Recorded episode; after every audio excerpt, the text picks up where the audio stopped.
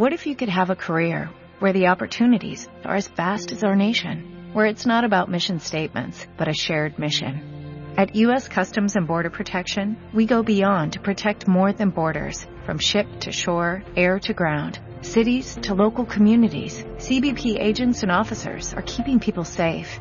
Join U.S. Customs and Border Protection and go beyond for something far greater than yourself. Learn more at cbp.gov/careers.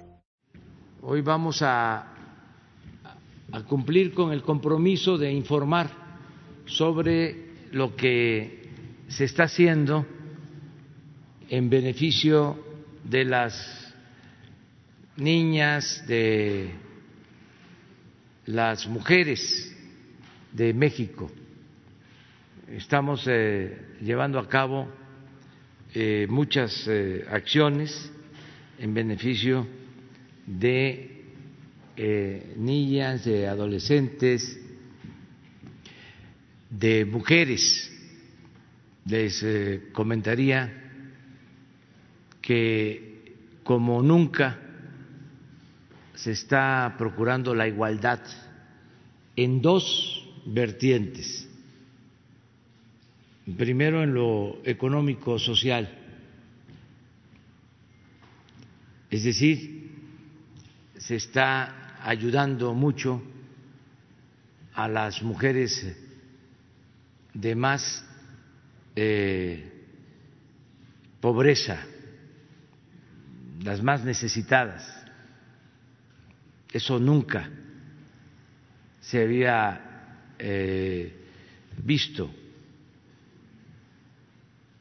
No es eh, poca cosa en un país como el nuestro, en donde desgraciadamente ha habido mucha desigualdad, una monstruosa desigualdad. Entonces, en ese sentido, se ha apoyado mucho a las mujeres y también eh, se ha procurado que tengan igualdad con relación al hombre, que en los beneficios que otorga el gobierno con presupuesto público se considere a mujeres y a hombres en igualdad de circunstancias. No son los programas de antes, todos dirigidos a hombres. Ahora, como se va a dar a conocer, eh, se toma en cuenta que participen mujeres. Hasta labores que solo eran propias de hombres, hasta en el programa Sembrando Vidas, eh, ahora eh, participan muchas mujeres. Desde luego, la mujer siempre ha trabajado en el campo, siempre ha trabajado en todas las eh, actividades y es muy importante que esto se conozca para que se tenga la idea de que el gobierno está atendiendo lo que consideramos más importante, la justicia. Y la búsqueda de la igualdad.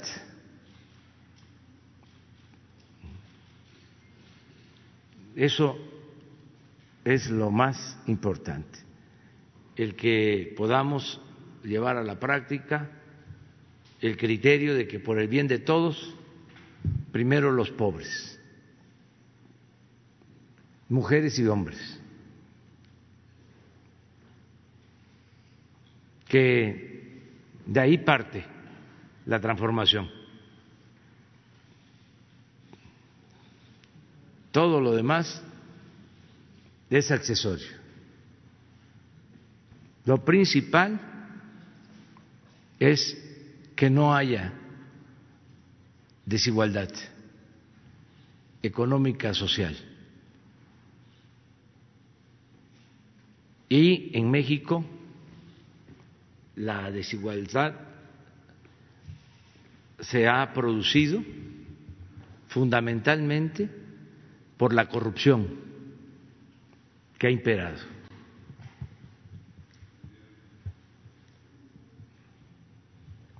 Esa es la causa de la desigualdad, la corrupción. Por eso, en el gobierno estamos empeñados en acabar con la corrupción,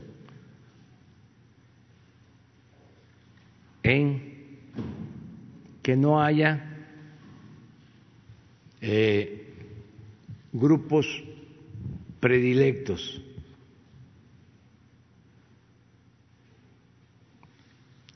que no haya una minoría que se adueñe del gobierno y del presupuesto. Por eso también la austeridad, el que no se quede todo el dinero en el mismo gobierno, en aparatos, para todo, pero solo gasto burocrático, sin que le llegue el apoyo de manera directa a la gente. Esto ha costado que se entienda, pero ahí vamos, poco a poco. Que si tenemos eh, que ayudar a la gente necesitada, lo hagamos de manera directa, sin intermediarios. Porque además, cuando hay intermediación, no hay garantía de que llegue el apoyo, de que llegue la ayuda.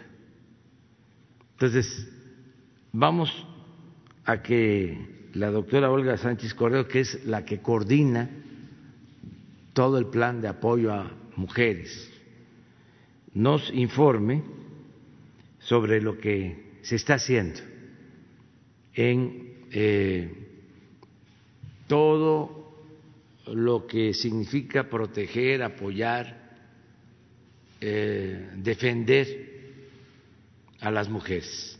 Entonces nos va a informar la licenciada Olga Sánchez Cordero y luego abrimos para preguntas.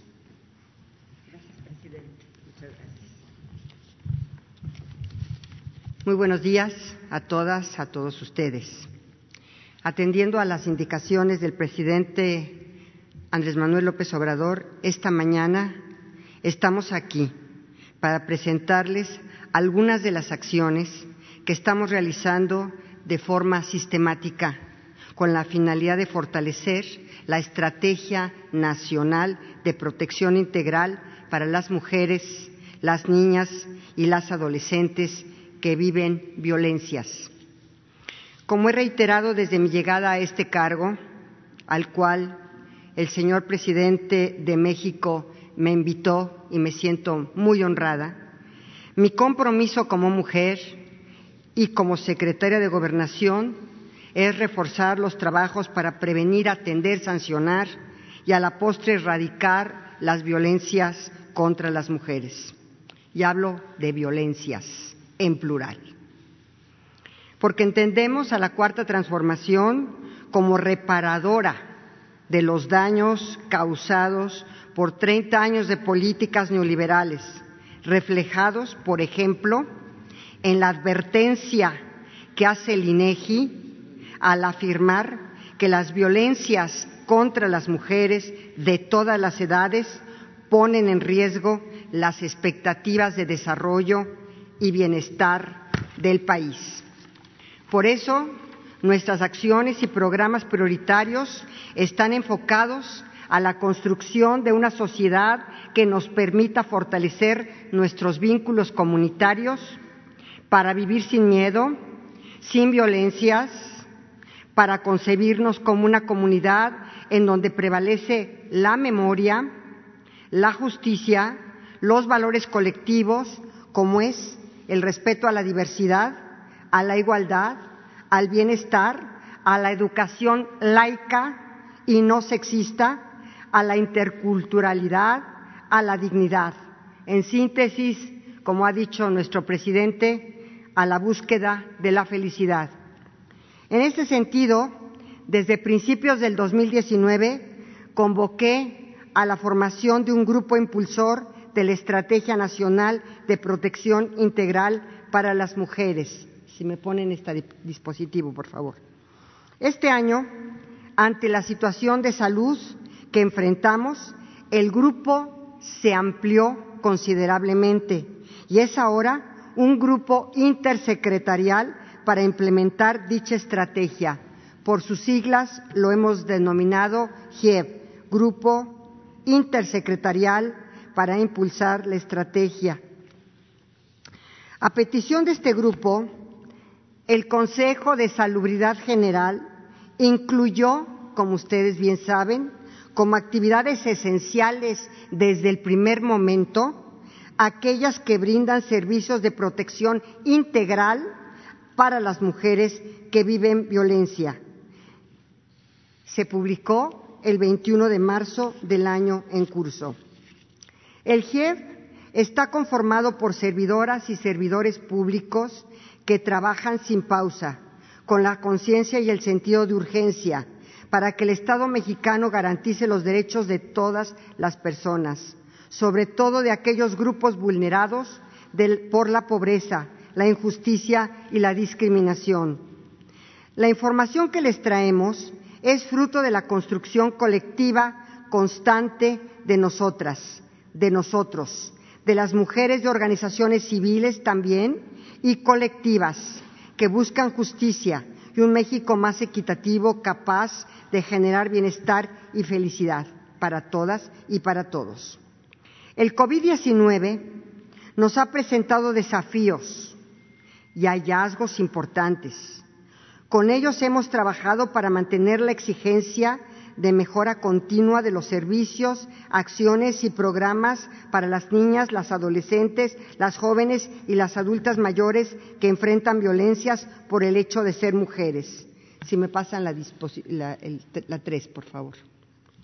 Uno de los hallazgos de este trabajo coordinado es la confirmación de que la mayoría de las instancias de las mujeres en los municipios y en las entidades federativas, asumiendo sus responsabilidades y atribuciones, trabajan desde todos estos ámbitos para proteger los derechos de todas. Algunas han implementado programas innovadores y exitosos y quiero de verdad hacer este reconocimiento a estas instancias municipales y estatales de mujeres que atienden estas violencias de una sociedad desigual en la que ha prevalecido el abuso, la simulación y la deshonestidad. Han sido innovadores y han sido exitosos para proteger y atender a estas poblaciones que han sido vulneradas por las violencias.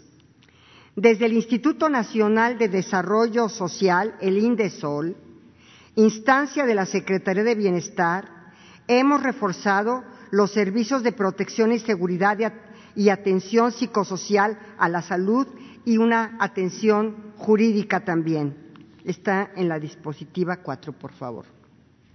El INDESOL ha ejercido, para quienes dicen que no hemos ejercido presupuesto suficiente, 554 millones de pesos del presupuesto de egresos de la Federación 2020 en los programas que sabemos son esenciales e indispensables, como los centros de refugio para las mujeres y los centros PAIMEF.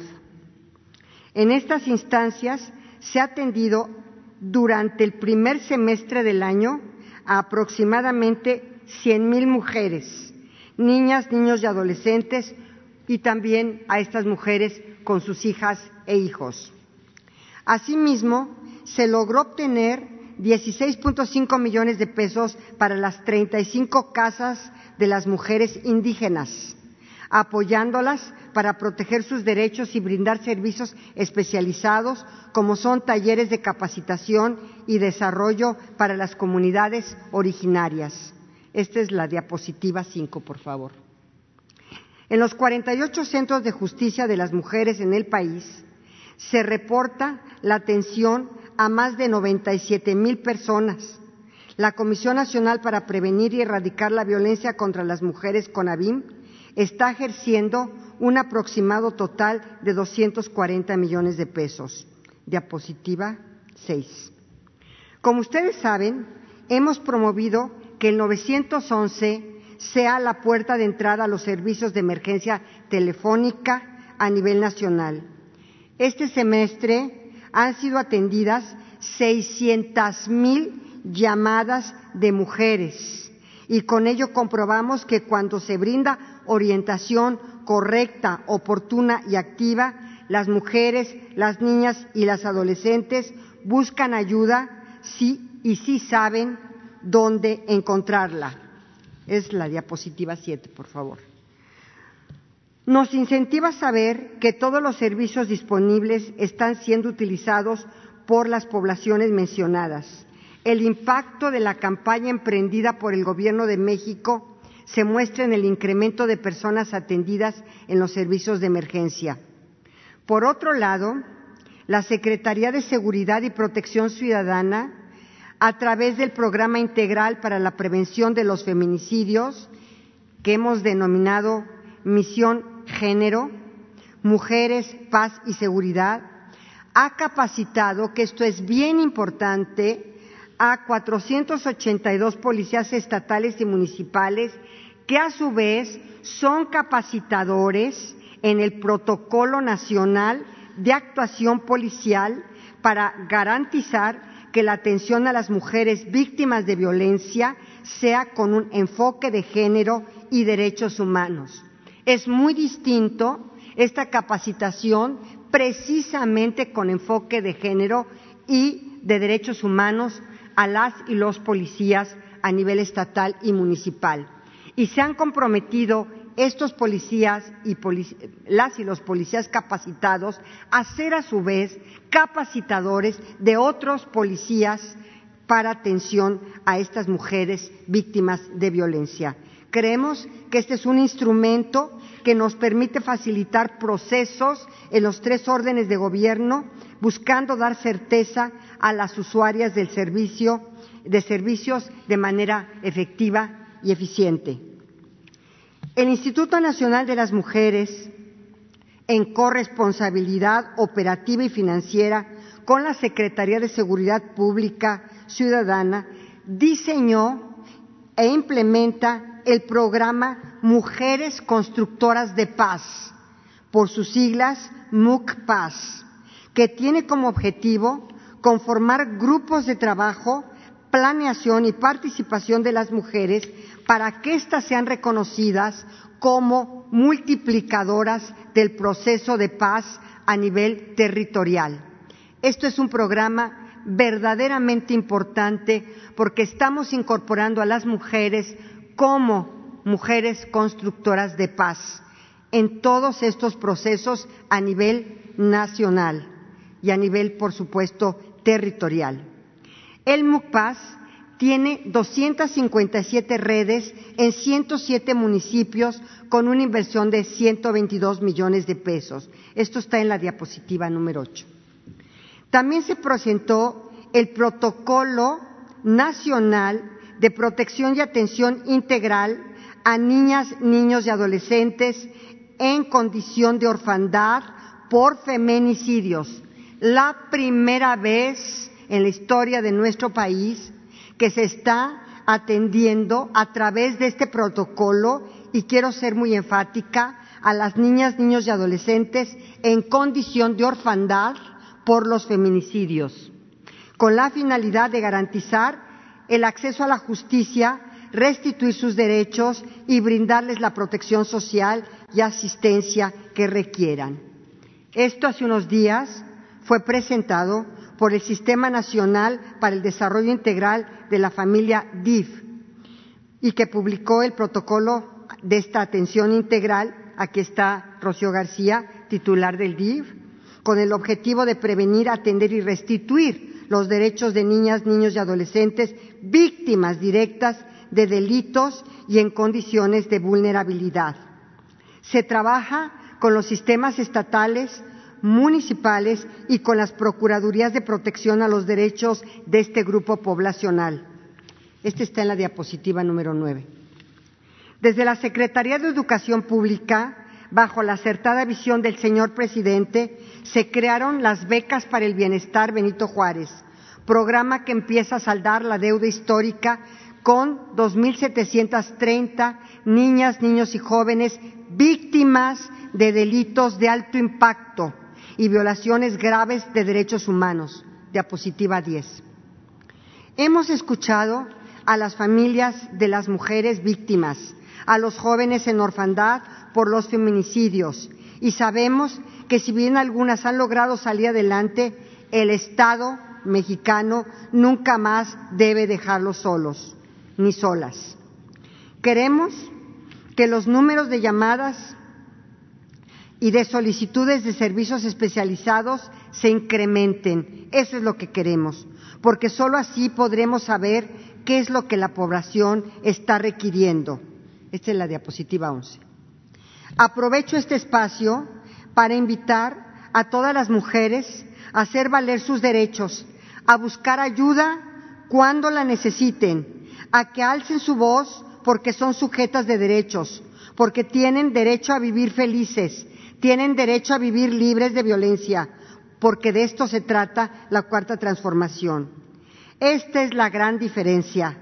Nosotras si las vemos, si las escuchamos, si estamos juntas en la lucha por defender nuestros derechos a seguir buscando seguridad, justicia y bienestar, porque la patria es solo aquella que realmente equilibra y garantiza los derechos de todas y todos.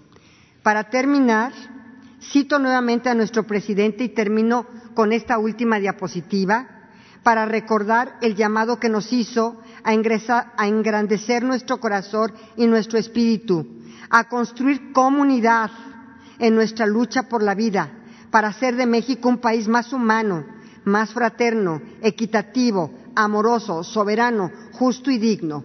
Muchas gracias. Ustedes tienen esta última diapositiva para que observen a ustedes cuántas mujeres son las beneficiarias de estos programas sociales y se van a dar cuenta, como lo acaba de decir nuestro señor presidente, que aquí están los números y los porcentajes de atención en todos los programas sociales para las mujeres, como nunca en la historia se había hecho. Muchas gracias, señor presidente. Muchas gracias a todas y a todos. Muy bien, pues este tenemos el, el informe eh, y también eh, vamos a ir este, incluyendo a quienes quedaron pendientes de ayer. Eh, si les parece, terminamos sobre el tema y luego vemos los pendientes. Entonces, sobre el tema.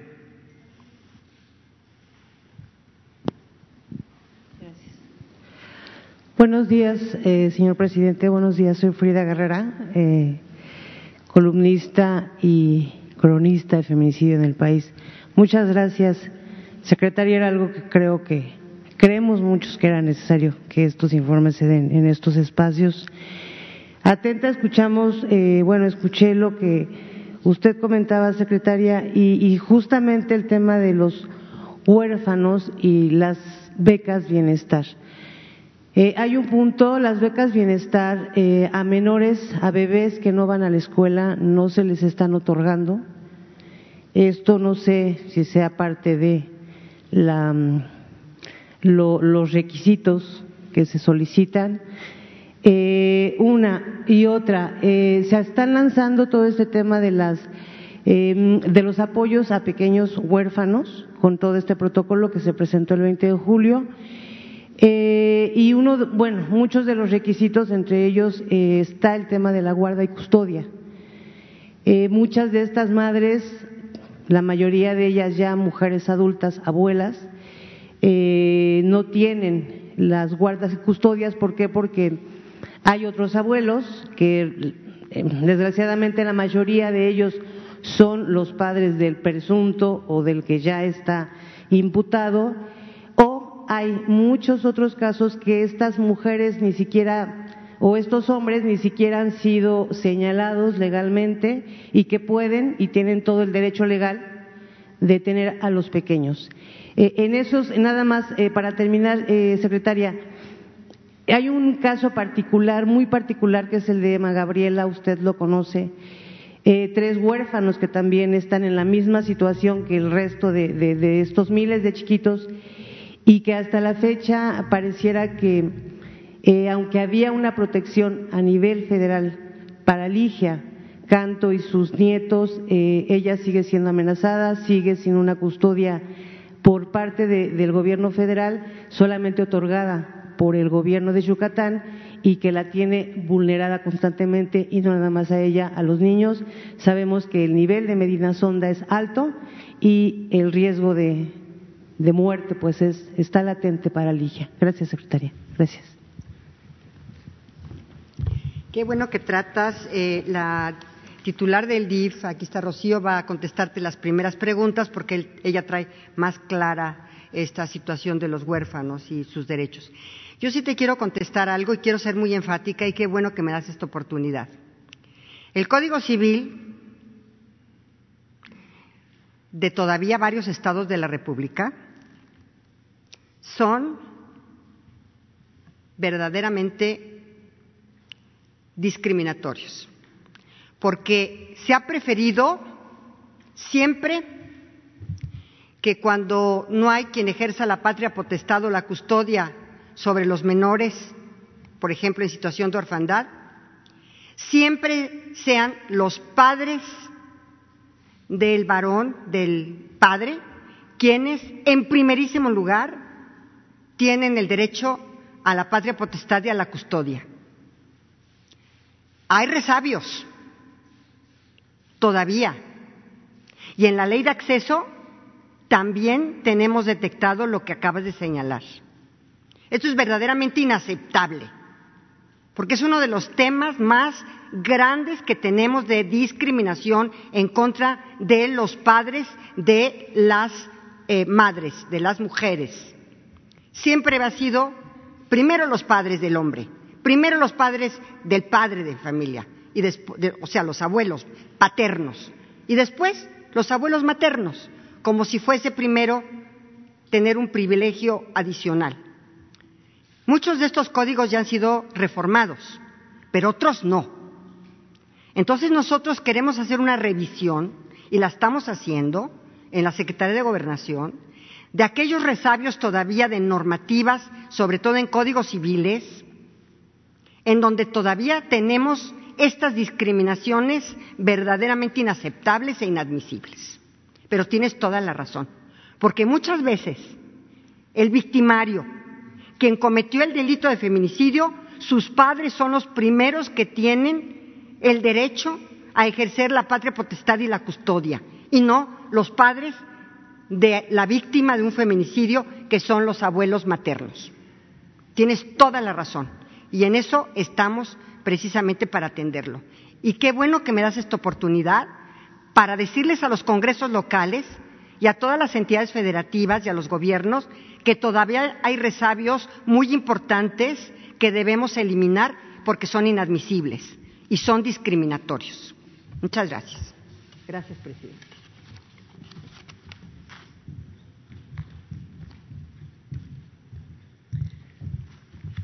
Buenos días, muchas gracias por preguntarnos, es muy importante. Eh, precisamente este protocolo es un instrumento que describe el proceso de atención y el trabajo de las instancias involucradas. Esa es la razón de, este protocolo para responder de manera integral, con un enfoque interinstitucional y multidisciplinario, a las necesidades de pues, estas personas que nos necesitan. Este protocolo busca construir un piso común a través de la Procuraduría Federal de Protección de Niñas, Niños y Adolescentes y establece un marco de referencia para las procuradurías estatales, precisamente, a fin de homologar los procesos de actuación. Su objetivo es prevenir, atender y restituir los derechos de las niñas, niños y adolescentes, estandarizando eh, y establecer un marco de referencia para las procuradurías. El actuar de, de, las procuradurías y de los servidores públicos se estandarizan y se evita que se reciban casos pues como el que nos estás mencionando y que con muchísimo gusto daremos el seguimiento y estamos para servirles. Los principios rectores que tiene este protocolo son aquellos que en materia de derechos humanos emanan de la propia Ley General de Niñas, Niños y Adolescentes, destacando como eje rector, por supuesto, el interés superior de la niñez. Y estaremos pendientes con mucho gusto. Este, sí. licenciada, eh, referente a esto, durante la pandemia, bueno, se ha dado siempre, pero durante la pandemia ha crecido el número de niñas y niños que son arrebatados por uno de los padres, en su mayoría por el padre. Eh, cuando las familias, las madres llegan a poner la denuncia, en todo el país les dicen no se puede hacer nada porque los dos tienen la custodia. Aunque el bebé o aunque la chiquita haya sido arrebatada eh, con violencia, no hay búsqueda y esta es una constante y el cuestionamiento sería ese. En esos casos, por ejemplo, ¿dónde queda el interés superior de la niñez cuando es el principal y pareciera que el principal es el del, del agresor que se lleva a los pequeños? Eh, nosotros con el caso de la beba de Aragón nos han estado llegando infinidad de mamás que tienen desaparecidos a sus bebés que se llevaron a los tres meses, a sus niñas que se llevaron a los cinco meses y que han pasado hasta un año y medio, dos años y no saben absolutamente nada de ellos porque no hay búsqueda porque la custodia estaba compartida. En esos casos se está trabajando también. Precisamente este protocolo. Gracias. No hay de qué. Precisamente en este protocolo la intención es eh, que estas cosas ya no sucedan. Y la verdad nos ponemos a sus órdenes y a trabajar en conjunto, precisamente porque ustedes pueden ser los oídos y los ojos de nosotros en, la, en el territorio, para que podamos ayudar y juntos podamos sacar adelante estas situaciones. Le quería comentar que, de acuerdo con información que tenemos en las Procuradurías Estatales, del 1 de abril al 12 de julio se recibieron 9.571 casos de niñas, niños y adolescentes víctimas de violencia. Y además están abiertas 2.568 carpetas de investigación en estas instancias. Y la Procuraduría Federal en Defensa de Niñas, Niños y Adolescentes está al tanto del seguimiento, pero este protocolo nos va a ayudar muchísimo precisamente para poder trabajar en conjunto en todo el país con todas las procuradurías estatales y los DIF estatales, municipales también. Muchas gracias. Solamente para mencionarte algo que es muy importante. Si no se, que se, si no se capacitan los funcionarios con perspectiva de género, nunca vamos a avanzar en las cuestiones que tú estás señalando. A pesar de todo lo que está haciendo el DIF, si estos policías, si estos eh, fiscales, si estas procuradurías no tienen la perspectiva de género, simplemente no van ni siquiera a admitir la denuncia de la madre. ¿Por qué? Pues porque dicen simplemente, efectivamente tienen derechos los, los, padres también sobre estos hijos y muchas veces son bebés que requieren la atención materna. Entonces, sí es importante que todas estas capacitaciones que estamos dando, por ejemplo, en, la, en estos policías que hemos estado capacitando, tengan la perspectiva de género, porque te cambia radicalmente la visión de cómo atender un problema desde el punto de vista de la mujer y no necesariamente de, porque en realidad estos pequeños pues están, en mi opinión, mucho mejor con la madre si son pequeños que con el padre, en última instancia, en igualdad de derechos y en igualdad de circunstancias, eh, normalmente tenemos esta situación. Por eso la perspectiva de género es fundamental en la capacitación de todas las instancias de gobierno local, municipal y desde luego federal. Claro, y estamos replicándolo y capacitando. Sobre el tema.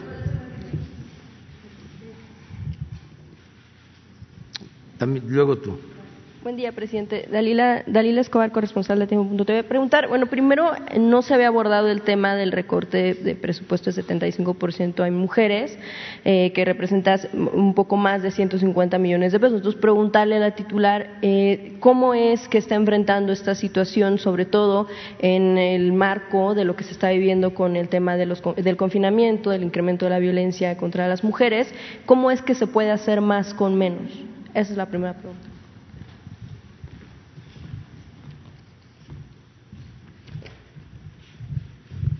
Muy buenos días a todas y todos.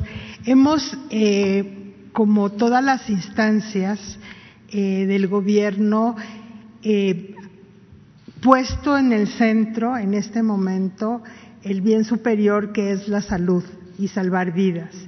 Y el Instituto Nacional de las Mujeres, como todas las instancias del gobierno federal, han sufrido un recorte en los rubros que tienen que ver con las operaciones, pero no hemos sufrido recortes ni en el tema de personal y salarios, ni en la parte sustantiva.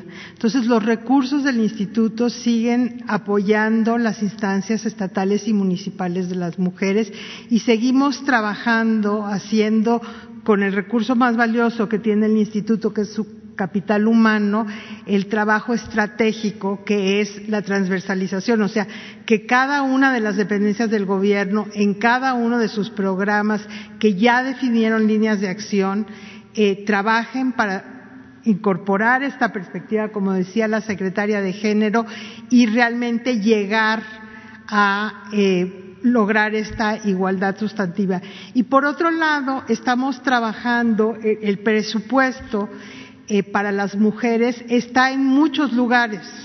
Está obviamente en el Instituto de las Mujeres, está, como presentó la secretaria, en la atención a la violencia, pero también está en seguridad pública, donde estamos, se está financiando con fondos de seguridad el programa Mujeres eh, Constructoras de Paz y cada una de las eh, dependencias del gobierno federal, igual que del estatal y municipal, tiene recursos asignados a las mujeres. Creo que el ejemplo más importante en este momento son los programas prioritarios, donde vemos que la mayoría de los recursos van para mujeres, pero también en el marco de los créditos que se han dado para, eh, para afrontar la pandemia hay un número importante de créditos que han ido a mujeres y por primera vez en la historia se están dando créditos a trabajadoras del hogar, a pequeñas e-, empresarias, eh, que son las que más están sufriendo en este momento. ¿No afecte eh, la tarea de atender el tema de la violencia contra las mujeres? Estamos haciendo los ajustes, estamos haciendo eh, los ahorros que nos, ha, que nos ha pedido la austeridad. Eh, estamos viendo con mucha responsabilidad y con mucho compromiso de todo el personal del Instituto Nacional de las Mujeres cómo seguir haciendo lo que teníamos planeado, adaptado también a la situación en que estamos. O sea, parte de ese presupuesto era para viajes, para eventos, obviamente nadie está viajando, los eventos los estamos haciendo virtuales. Entonces, por eso es que con tranquilidad digo que estamos, vamos a seguir haciendo lo que nos propusimos, adaptados a la circunstancia en que estamos y entendiendo qué es la contribución que todas y todos tenemos que hacer para esta situación extraordinaria que vive no solo México, pero el mundo. Y por otro lado, preguntarle también a la secretaria de Gobernación.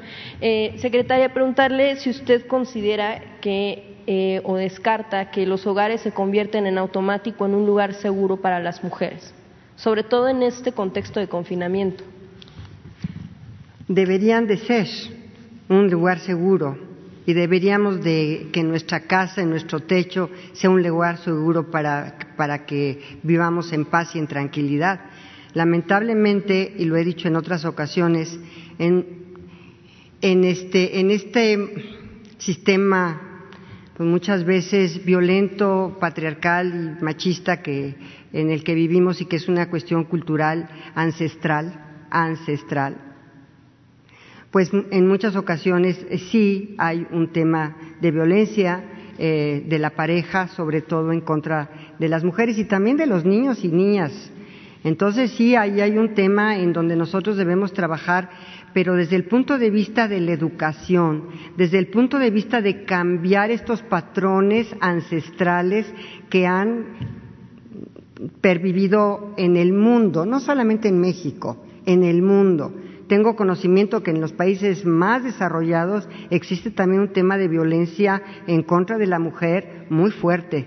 En países que pudiéramos pensar que no, que incluso en países, eh, digamos, de, del norte de Europa, países escandinavos, en muchas ocasiones también tienen temas de violencia eh, intrafamiliar eh, significativos. O sea, no es un asunto únicamente de nuestro país, es un asunto que traemos desde hace mucho tiempo y que sí, todavía, lamentablemente, tenemos que reeducar en muchas ocasiones para que esto no suceda o no suceda con la frecuencia en muchas ocasiones que sucede. Bueno, y preguntarle también sobre el tema eh, de, la, de, la, despenalización del aborto. Eh, sabemos que actualmente está la discusión en la Suprema Corte, está el tema de Veracruz, pero a nivel nacional, para no pensar más allá como un asunto de amnistía a las mujeres, que más bien se legisle en el, en el tema de eh, pues no criminalizarlas. ¿Cuál es la opinión que tiene al respecto sobre bueno, la discusión? Bueno, mi opinión la conocen y la han conocido desde hace muchos, muchos años en mi opinión es que la mujer no debe enfrentar un proceso penal por haber tomado una decisión de esa naturaleza. O sea, simplemente es recriminalizarla nuevamente. Entonces, para mí, el hecho de que una mujer enfrente un proceso penal por una situación de esta naturaleza es, en mi opinión, algo inadmisible. Entonces, yo estaría totalmente de acuerdo con la ponencia del señor ministro Juan Luis González Alcántara Carrancá, que establece para el Estado de Veracruz esta situación. Muchas gracias. Presidente, nada más preguntar cuándo va a venir la jefa del SAT. Había mencionado que iba a venir para el tema de las facturas eh, enfocado al, al, asunto de los gobernadores. ¿Cómo? No te entendí. ¿Que cuándo va a venir la jefa del SAT? Porque había mencionado que nos iba a dar un informe en el tema de las, de las facturas y sobre todo enfocado en el, en el asunto de los sí, gobernadores. Le invitamos para la semana que viene. Pues es que está muy cargada la gente este, pero todo se atiende. Entonces vamos a invitarla a la directora del SAT que nos informe cómo está la recaudación, este, cómo vamos en el combate a las facturas falsas, eh, al contrabando, todo esto que es también de mucho interés, eh, la vamos a invitar. Nada más sobre el tema. Gracias. Gracias. Buenos días a todas y a todos. Lisbeth Álvarez, reportera del diario Basta y Grupo Cantón. Pues sin duda alguna, con la pandemia, pues aumentaron los casos de violencia en contra de las mujeres. Preguntarles, eh, ¿fueron capacitados el personal del 911? ¿Quiénes los capacitaron y cómo fue esta capacitación? Por un lado. Por otro lado, ¿qué va a pasar con el presupuesto de Proigualdad 2020-2024 y el programa de transversalidad de la perspectiva de género? Gracias.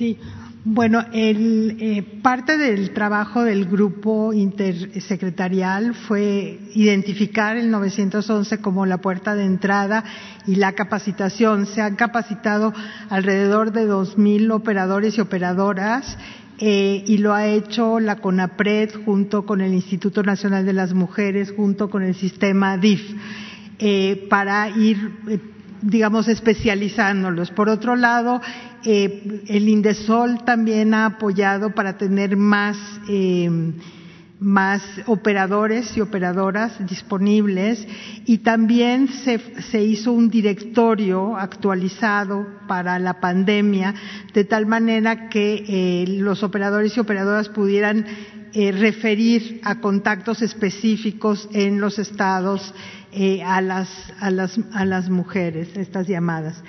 Eh, el Proigualdad esperemos que va a ser el primer programa especial que se publique. Estamos ya en la última fase de la publicación.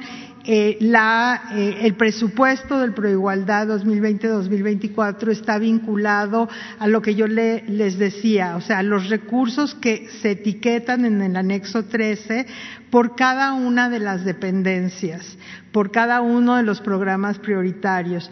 Y esto se espera que se mantenga. De hecho, eh, en esta administración el anexo 13 aumentó significativamente. y una cosa que hay que decir también es que del anexo 13 hay un número, el 90% del presupuesto está vinculado a programas prioritarios de la pandemia, entonces ese no se modificó. ¿Y el, de, el programa de transversalidad de la perspectiva de género?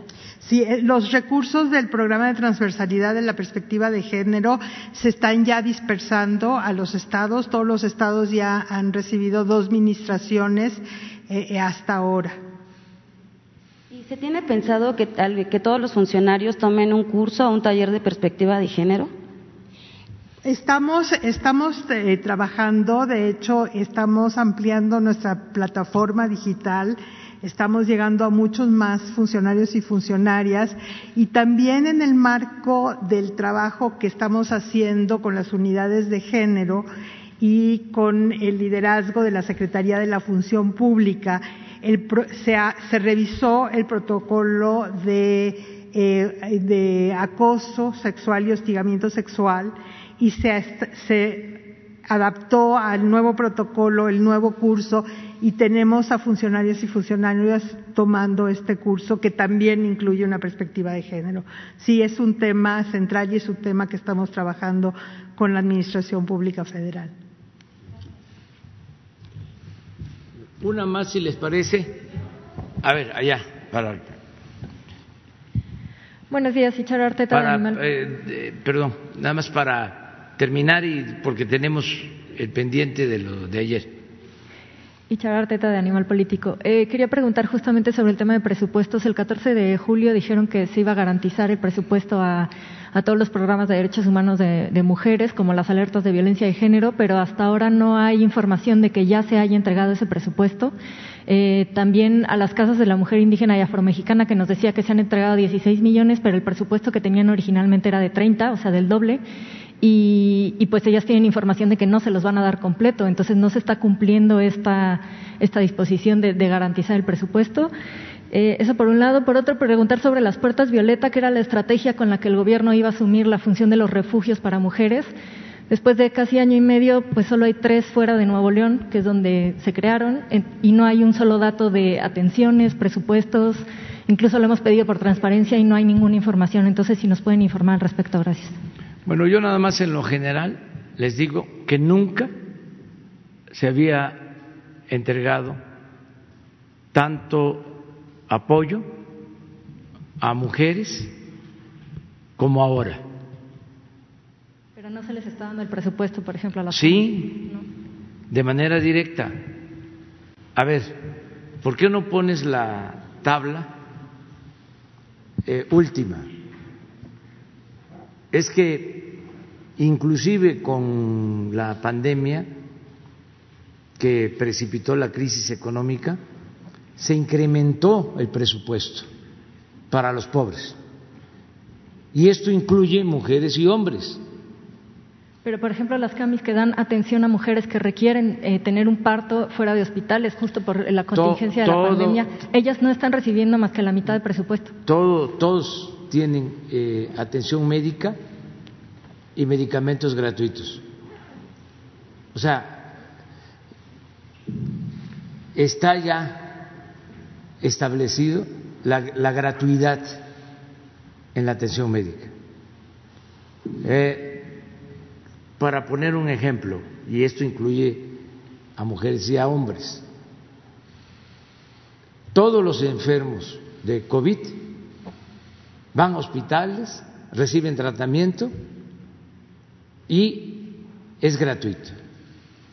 Todas las pruebas que se hacen de COVID son gratuitas.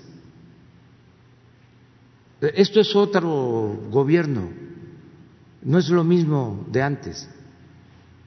Entonces, si ustedes ven en lo general que yo quiero que no perdamos de vista que el propósito es combatir la pobreza y la desigualdad. Es el propósito central.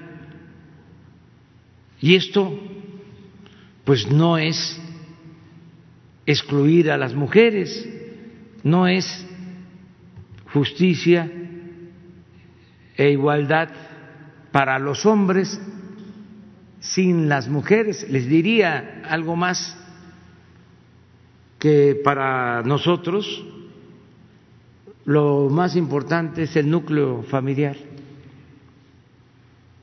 la familia. Y así estamos trabajando.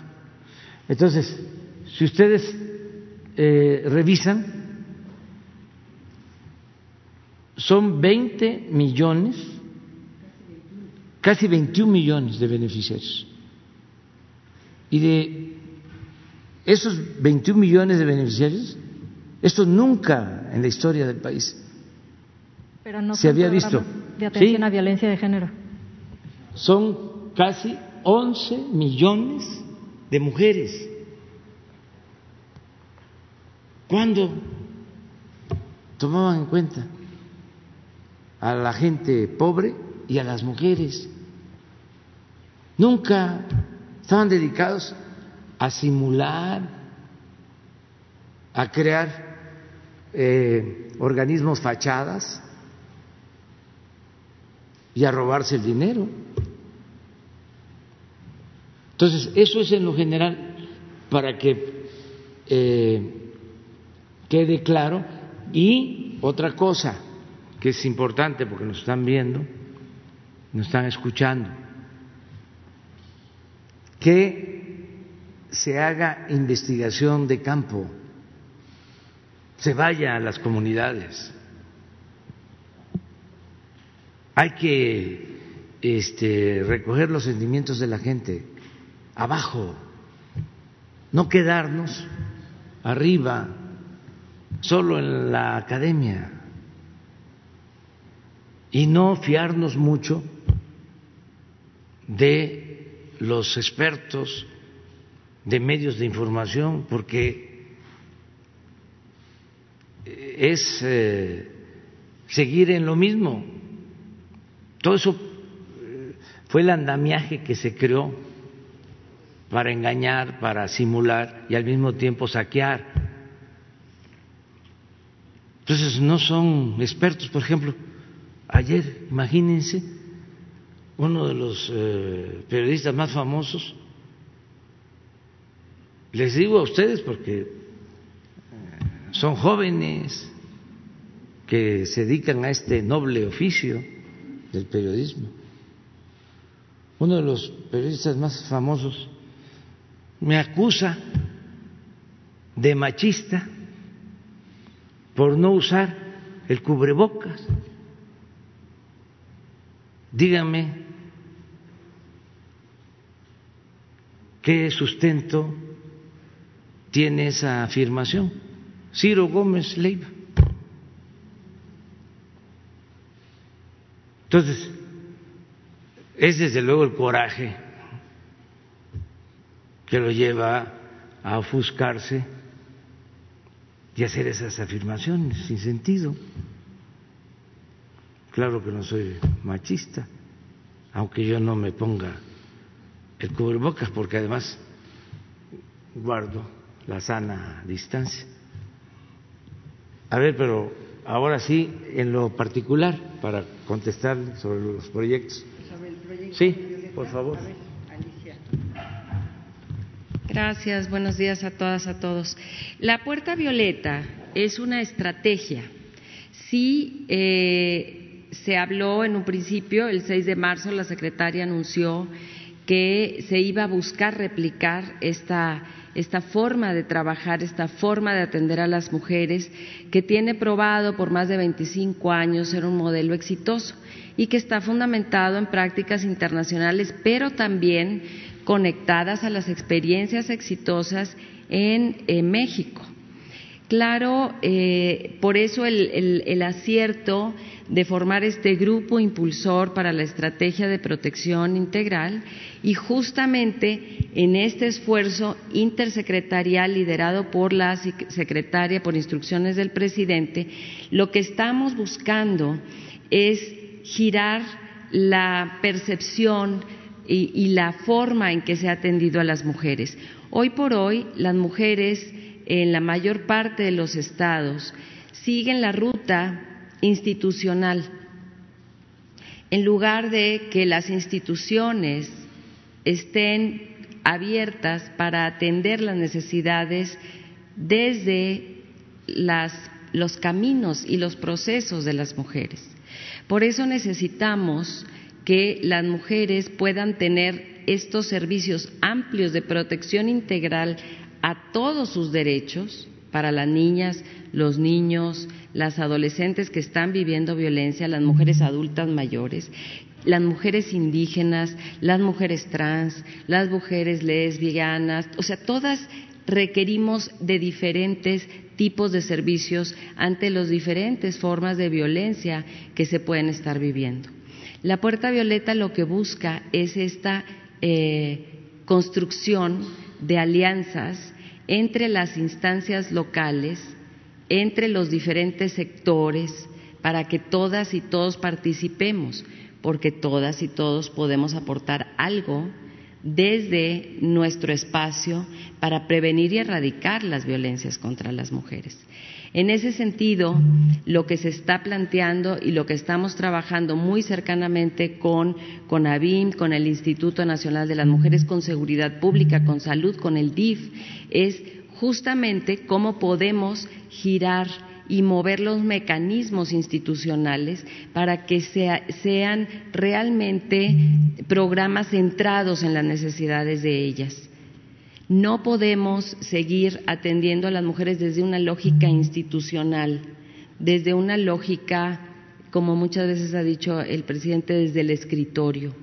Lo que las mujeres requieren son cosas muy puntuales y cada mujer es una experta en lo que le está pasando y lo que requiere es un acompañamiento especializado con una protección integral con un blindaje por parte de toda la comunidad, de todas las instituciones del Estado.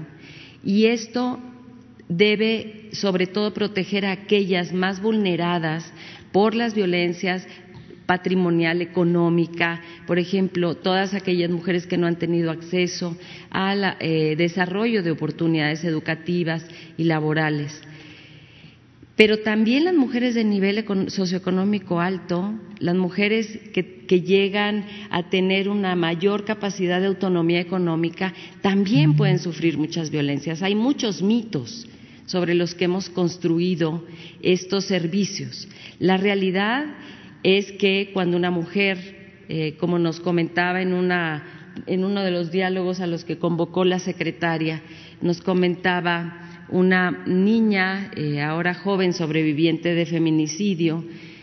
Su mamá era muy exitosa y su mamá empezó a vivir más violencia cuando mayor ingreso económico empezaba a tener, porque su papá se sentía agraviado y se sentía muy inseguro y tenía mucho miedo.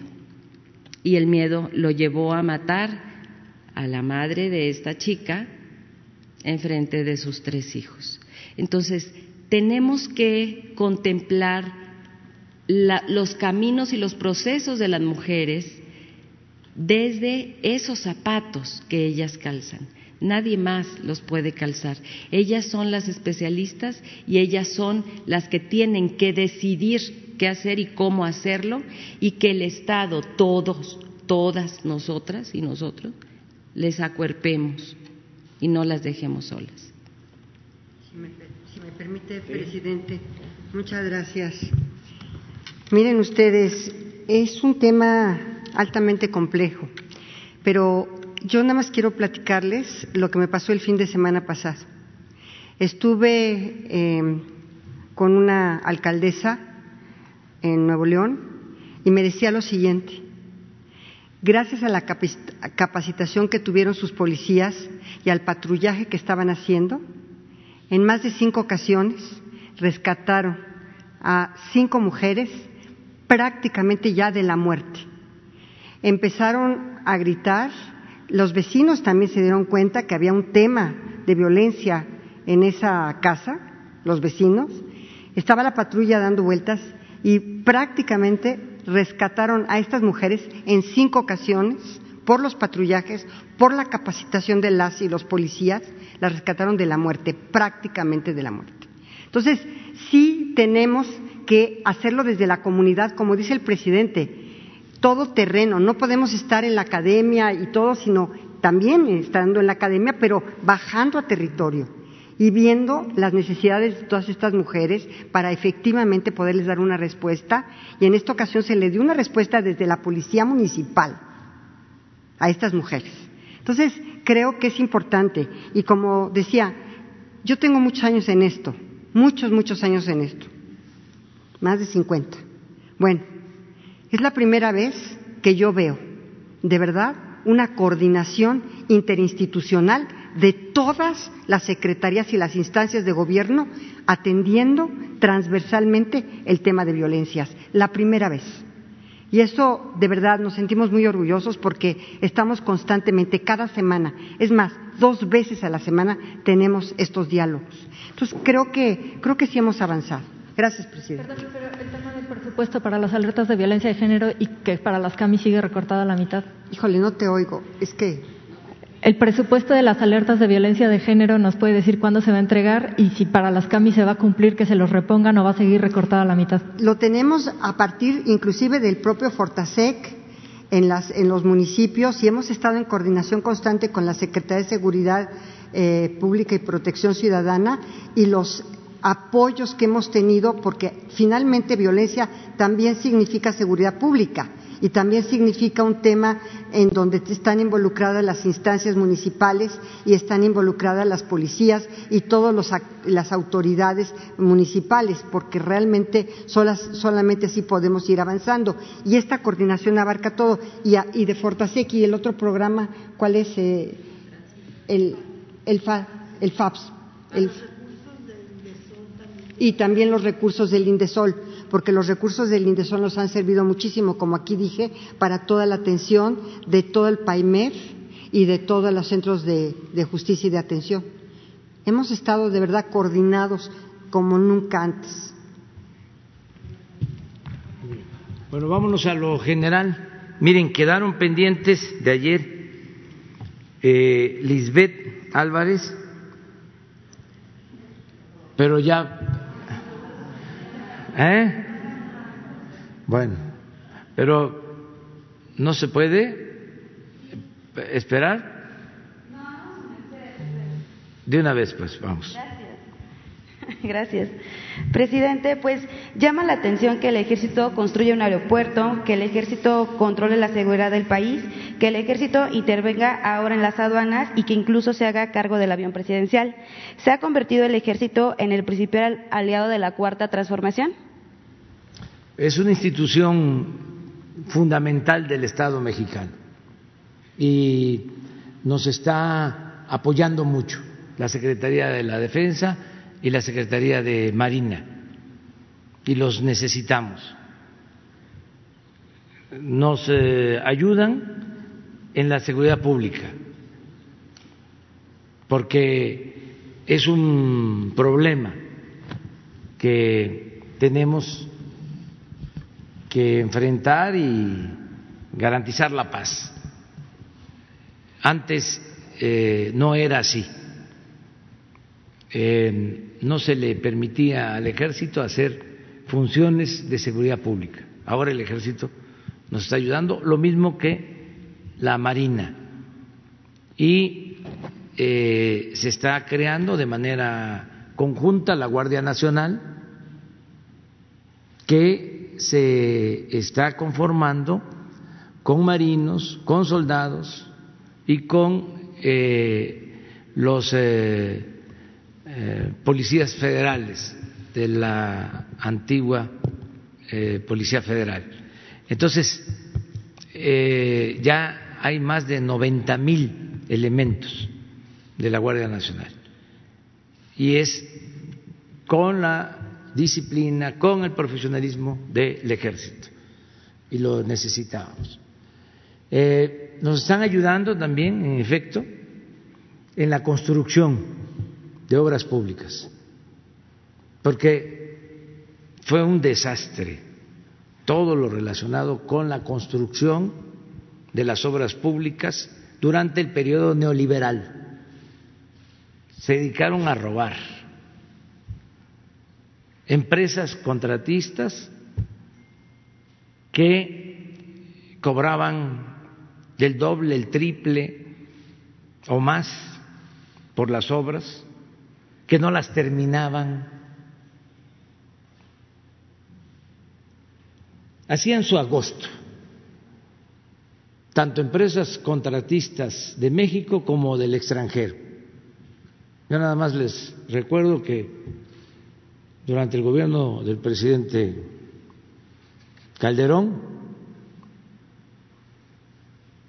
tenía como empresa contratista favorita a Repsol, una empresa española que si se le hace una auditoría técnico administrativa, este se encontraría de que saquearon la hacienda pública. Hubo un contrato que les dieron para extraer gas en la cuenca de Burgos. Supuestamente se iba a incrementar la producción de gas. se les pagó y se les pagó y se les pagó y no se incrementó la producción de gas y se canceló de repente el proyecto. Luego se les dio otro contrato para traer gas del Perú a Manzanillo, un contrato como de 20 mil millones de dólares. Y lo mismo, este, como bajó el precio del gas, ya no les convenía, se canceló el contrato. Trato preferencial.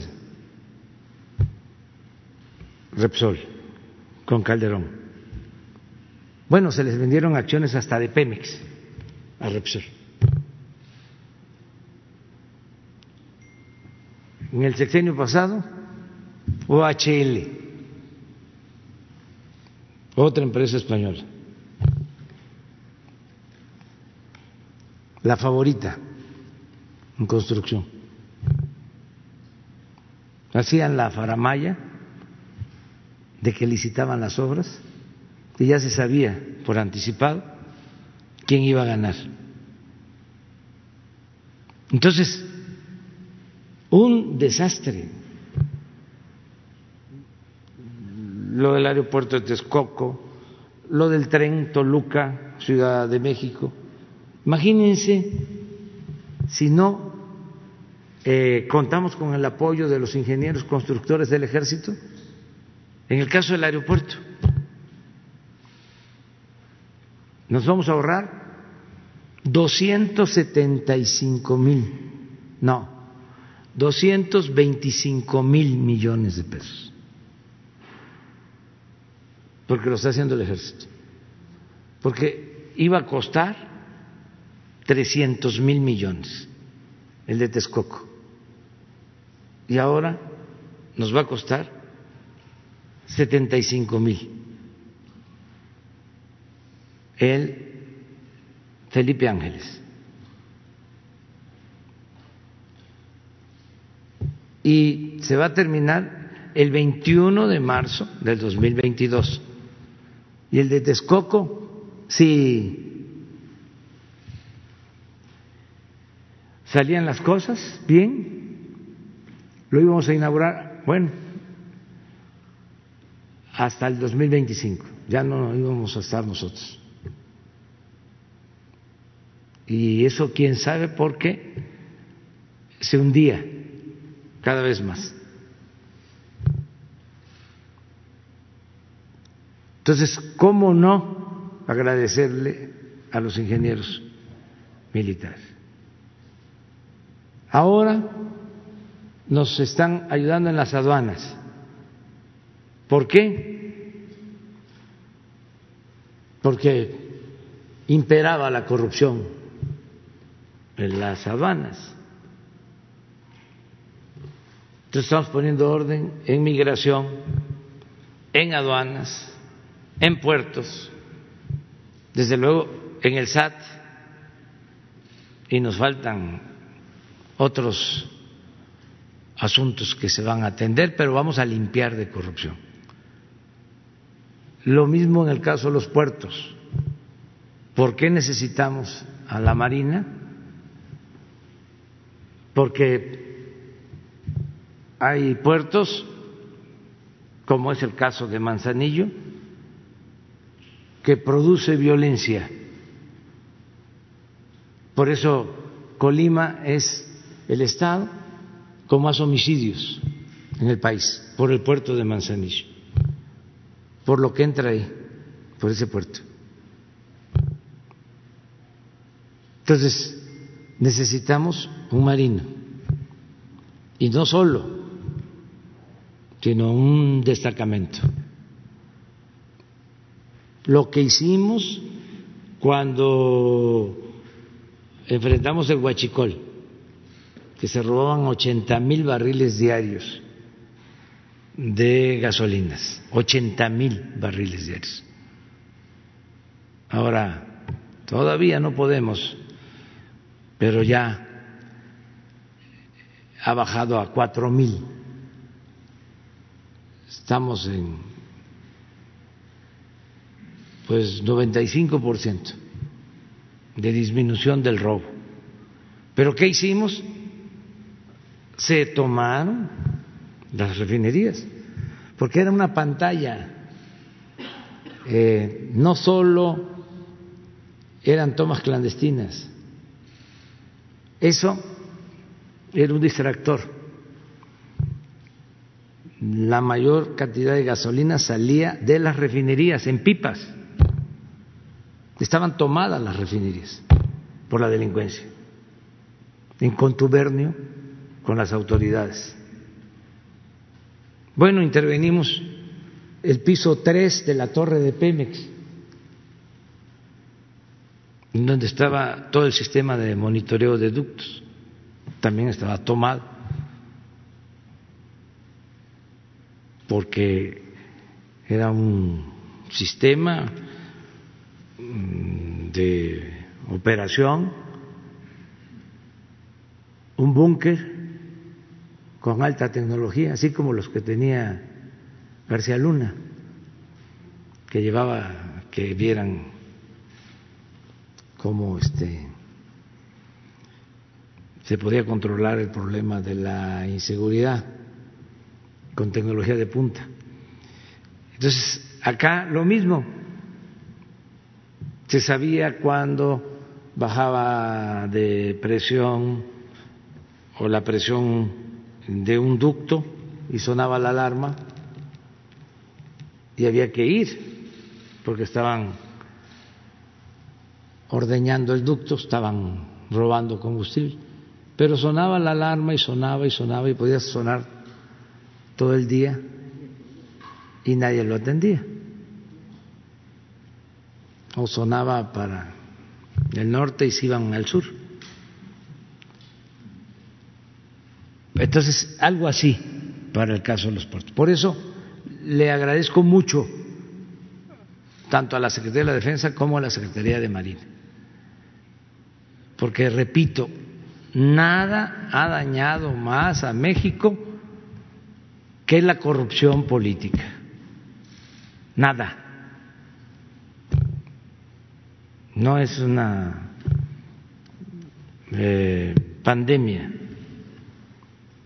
es una peste funesta. Entonces estoy convencido que si acabamos con la corrupción, vamos a lograr el renacimiento del país.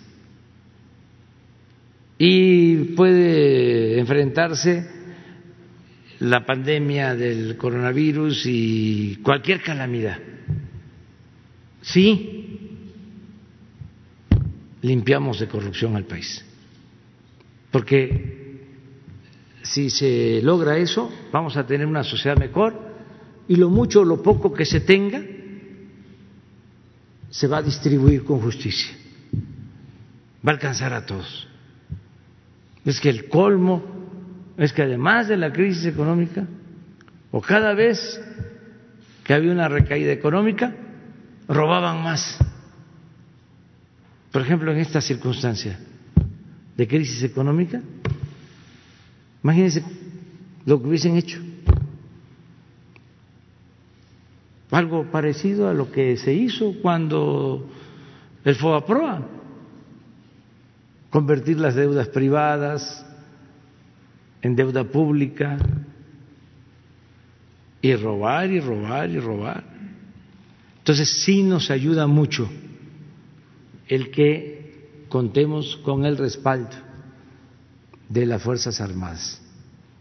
Eh, además, hay todo un trabajo profesional para que se vaya eh, internalizando y aplicando eh, la obligación de proteger derechos humanos y están actuando en ese sentido. Antes, en estos gobiernos que pasaron, eran más en los enfrentamientos los muertos que los heridos y los detenidos. Había un enfrentamiento y eran más los muertos, porque los que quedaban heridos los remataban. Y eso, vean los datos. Hay información sobre eso. Ya eso ya no existe. Ya no hay tortura. Este es un gobierno humano, un gobierno que procura la justicia y un gobierno democrático. Pero en fin, esa es la respuesta. Vamos a Nadine. Perdón.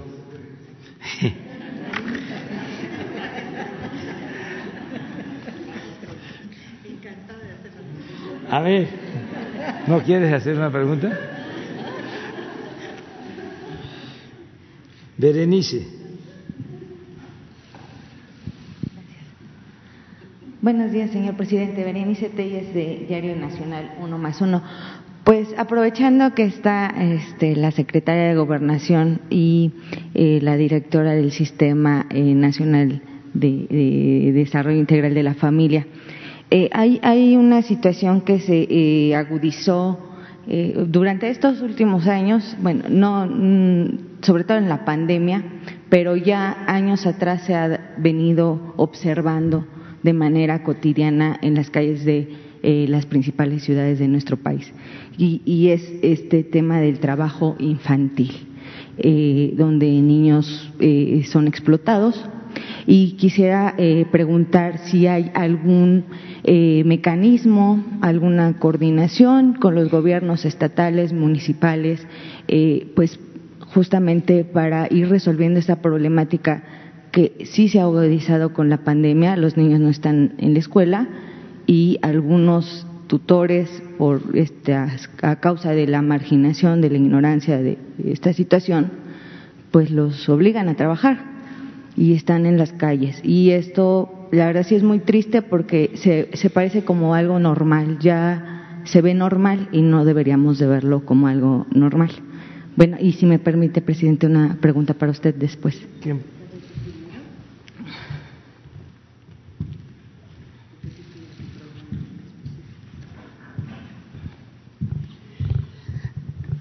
Buenos días otra vez. Sí, efectivamente, el trabajo infantil eh, a través de la Procuraduría en Defensa de Niñas, Niñas y Adolescentes tiene un programa específico para evitarlo y de hecho eh, varias acciones. Por ejemplo, qué bueno que lo comenta porque este año eh, se hizo un concurso infantil a nivel nacional en contra del trabajo infantil este, y ese es el tema en donde los niños eh, hablarán y darán eh, su punto de vista en cuanto al trabajo infantil. Esto como una acción nada más, pero realmente como un programa, la Procuraduría en Defensa de Niñas, Niños y Adolescentes está trabajando en ello y trabajamos con todas las dependencias y procuradurías estatales y los DIF también. Muchas gracias. No sé si. Sí, está bien. Sí, lo que pasa es que si se ve, ya es algo muy normal, pareciera como que no los vemos. Pero no hay que hacerlo normal no, Y en todas las, y lo digo también como parte de una sociedad, la verdad es que es muy triste ver a nuestros adolescentes y a nuestros niños en cada esquina, y, y lo digo así, en cada esquina, y es como un reto, digo, si el día que quieran salimos y recorremos las calles de esta ciudad y en cada esquina hay un niño. Tiene usted toda la razón, sí existe. Y tenemos que eh, afrontarlo y estamos trabajando en ello. Y claro que sí podemos salir cuando usted guste. Muchas, gracias. Tenemos que, atender eh, todo esto y yo soy partidario de atender las causas, de evitar que los niños eh, sean explotados y tengan que trabajar este, por necesidad. Eh, por eso hay que luchar eh, en favor de la igualdad. Si se tiene apoyo mm, para la gente, si se eh, pone en el centro la atención al pueblo, el que eh, se garantice el derecho al trabajo, mejores salarios, el derecho a la salud, a la educación, si se fortalecen los valores si se evita la desintegración de las familias, entonces no vamos a tener eh, estos eh, eh, asuntos que lastiman, que duelen, pero hay que atender las causas, no solo las consecuencias o los efectos. Esto es una cuestión de enfoque. Por ejemplo, este, durante el periodo neoliberal se fueron creando todos estos organismos para atender eh, problemas originados por el abandono al pueblo y por la corrupción y por el, el saqueo. Entonces se fueron creando todos esos, incluso lo de derechos humanos. ¿Por qué? Mejor no luchamos por una sociedad mejor donde no se violen los derechos humanos. ¿Quién es el violador potencial y quiénes eran los violadores principales de los derechos humanos? Vamos a hablar así en general. El Estado. Principal violador de los derechos humanos es el Estado. Entonces, por eso luchamos para buscar una transformación, para que el Estado ya no sea el principal violador de los derechos humanos. ¿Qué hacían? Se dedicaban a violar los derechos humanos y al mismo tiempo a crear organismos para la defensa y la protección de los derechos humanos. Toda una simulación cuando ellos eran los principales violadores de los derechos humanos. Es lo mismo. A ver, sí, claro que tenemos que atender a familiares de víctimas, sí, pero vamos primero a hacer todo para que no haya víctimas de la violencia. Porque este si se le dio la espalda al pueblo, si se abandonaron a los jóvenes, si se le dejó como única opción a la gente el trabajo informal, la migración, si se desintegraron las familias, pues ¿cómo no va a haber eh, violencia? Raro sería que no se hubiese producido tanta violencia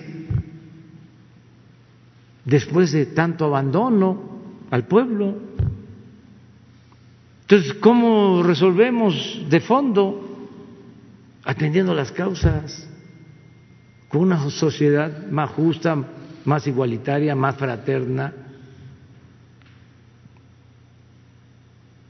También, a ver, sí es importante en la educación en cuanto al respeto, a la igualdad, eh, la perspectiva de género. Sí, claro que es importante. Pero eso tiene que tener un tronco común, el humanismo. Porque un policía, aún sin un curso de perspectiva de género, si es un hombre bueno, si es un hombre verdaderamente fraterno, que los hay, no va a dejar eh, sin atención, sin protección a una mujer, que no va a saber que viene de una mujer. O sea, lo principal es hacer una sociedad cada vez más humana. Eso es lo básico. Y cuidado con dejarnos sorprender, porque precisamente en este periodo neoliberal fue que se crearon eh, todas estas eh, corrientes nuevas de políticas públicas para no ir al fondo, para voltear a ver a otro lado, mientras estaban saqueando y estaban dejando sin protección al pueblo. Entonces son las dos cosas. Pero desde mi particular punto de vista, lo principal es atender las causas. Eh, el hombre, la mujer, eh, es producto de circunstancias. No somos malos por naturaleza. Son las circunstancias las que llevan a algunos a tomar el camino de las conductas antisociales. Entonces, vamos a buscar una sociedad mejor. Por eso es muy importante la lucha contra la corrupción. Porque ¿qué fue lo que crearon? Un modelo egoísta, individualista, de triunfar a toda costa, aspiracionista. Se abandonó al prójimo, se le dio la espalda a los que sufren y es un proceso hasta enajenante porque se podía hasta tener un discurso supuestamente de avanzada,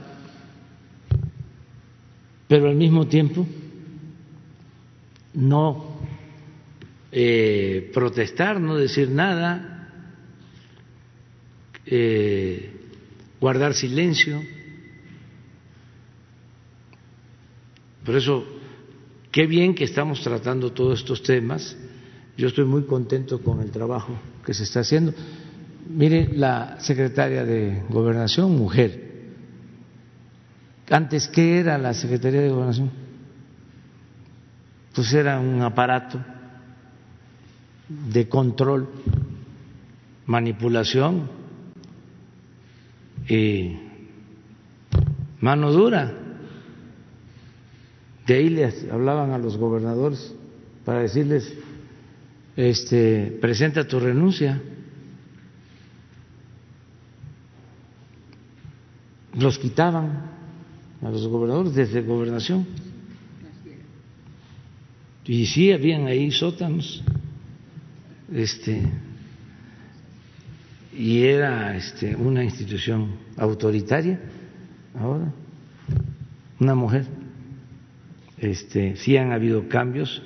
Y vamos nosotros también a seguir manteniendo eh, la igualdad en cuanto a eh, el número de servidores públicos, que ahora traemos un faltante, sea un déficit o hay un desequilibrio, como se le quiera ver, que salió una mujer, eh, la secretaria de Medio Ambiente, y entró de eh, Víctor Manuel Toledo, hombre, entonces ahí quedó, pero ya vamos a ponernos al corriente. Ahora que hubo el cambio en la Secretaría de Comunicaciones, este, estuvimos pensando también en una mujer, pero eh, buscamos también eh, ser consecuentes. En esa secretaría llevaban creo que más de 20 años sin un ingeniero en comunicaciones y necesitábamos un ingeniero y además lo teníamos, el ingeniero Arganis, muy profesional, pero también no eh, dejamos de pensar en la posibilidad de una mujer y vamos a seguir este, con esa política. Muy bien. Vamos con Miguel Ángel. Presidente, muy buenos días. Miguel Arzate, del SPR, Canal 14. Eh, preguntarle, señor presidente, recientemente el canciller Marcelo Ebrard habló de que eh, encontraron que la solicitud de extradición del exgobernador de Chihuahua, César Duarte, eh, tenía muchas deficiencias.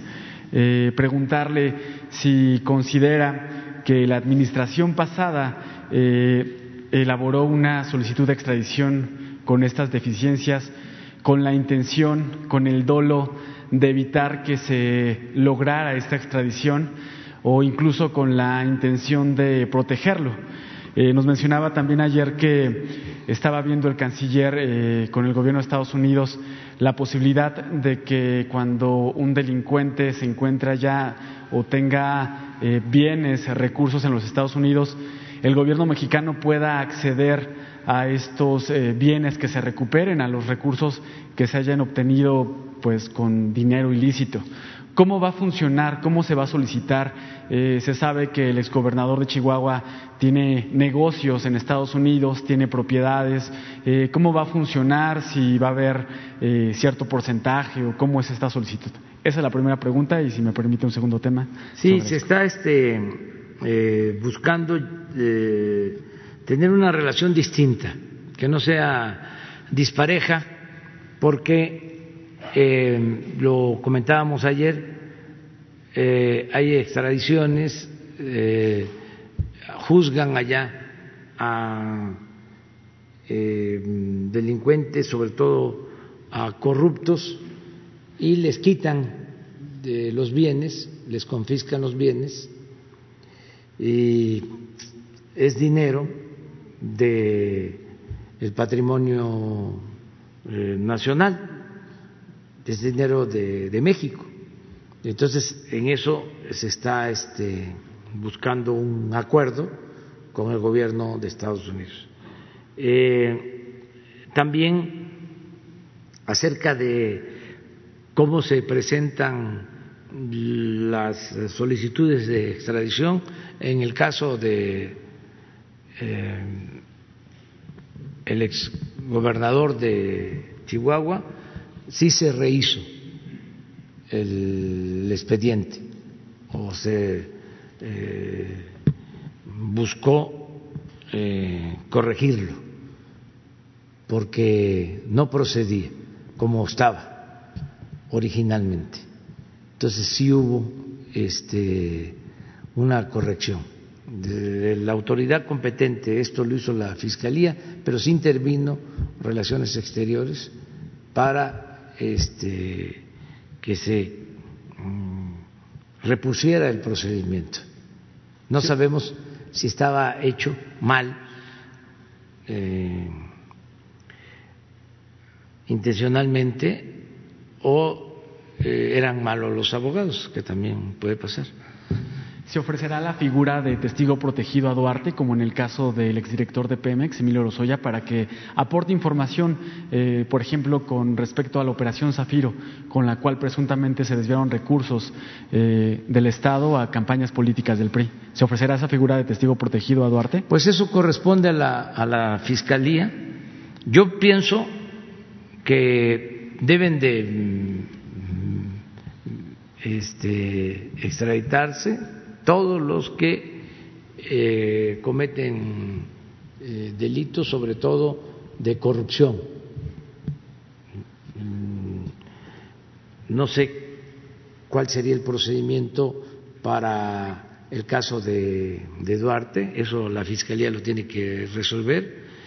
Eh, también el caso de García Luna, porque aquí también hay denuncias en México eh, entonces no es nada más eh, que se le juzgue allá, sino que también este, si hay eh, procesos judiciales en México que se busque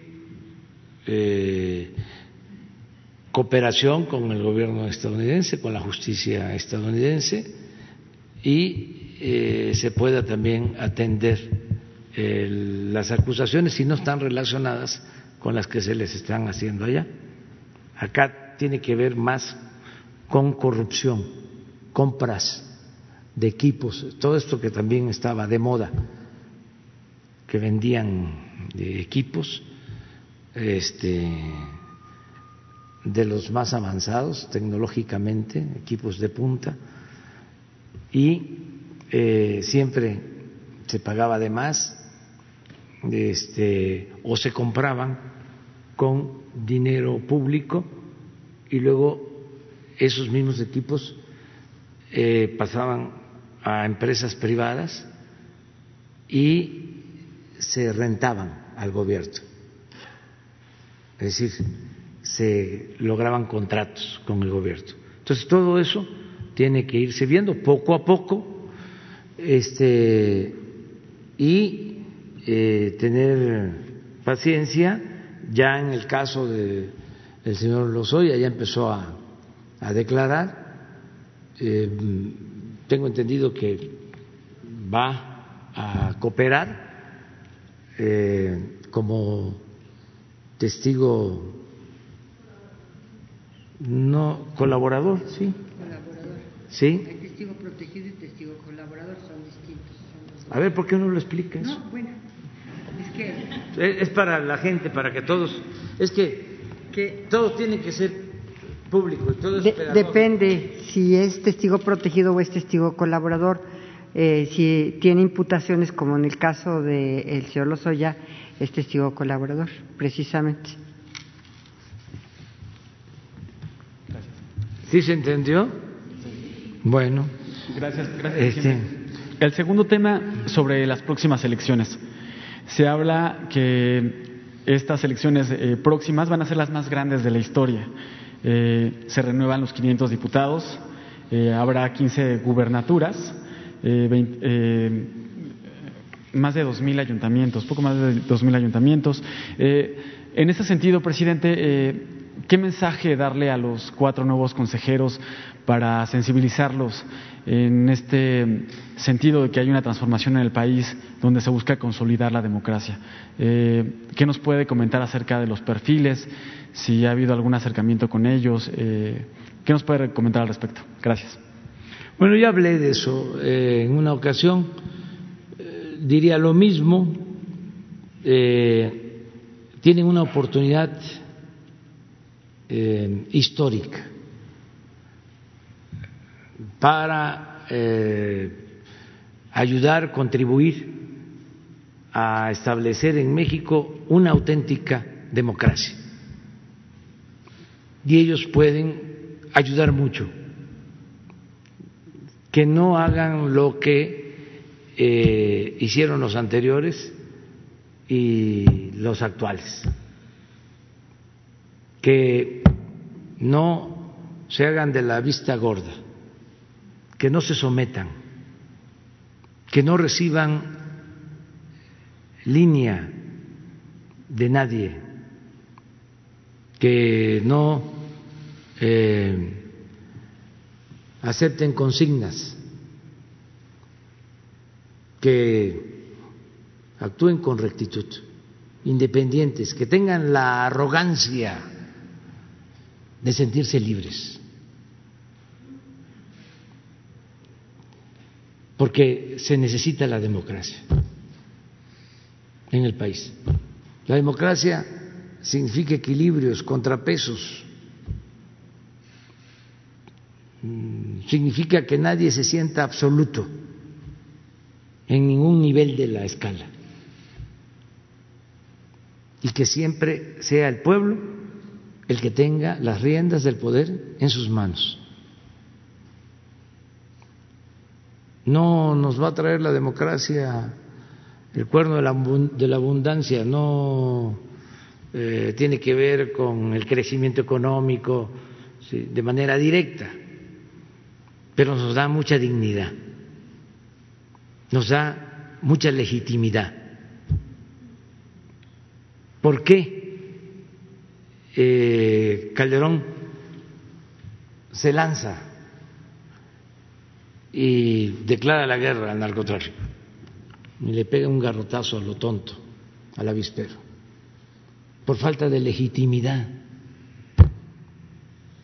Y pensaba que así, lo que no había obtenido en las urnas, lo iba a lograr en el combate al crimen organizado. Y nos metió en un pantano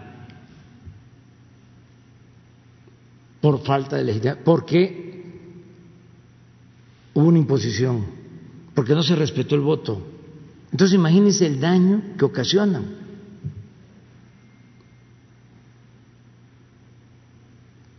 ¿Qué no podían en ese entonces quienes estaban de consejeros decir que se abran las eh, los paquetes electorales, que se cuenten los votos, voto por voto, casilla por casilla.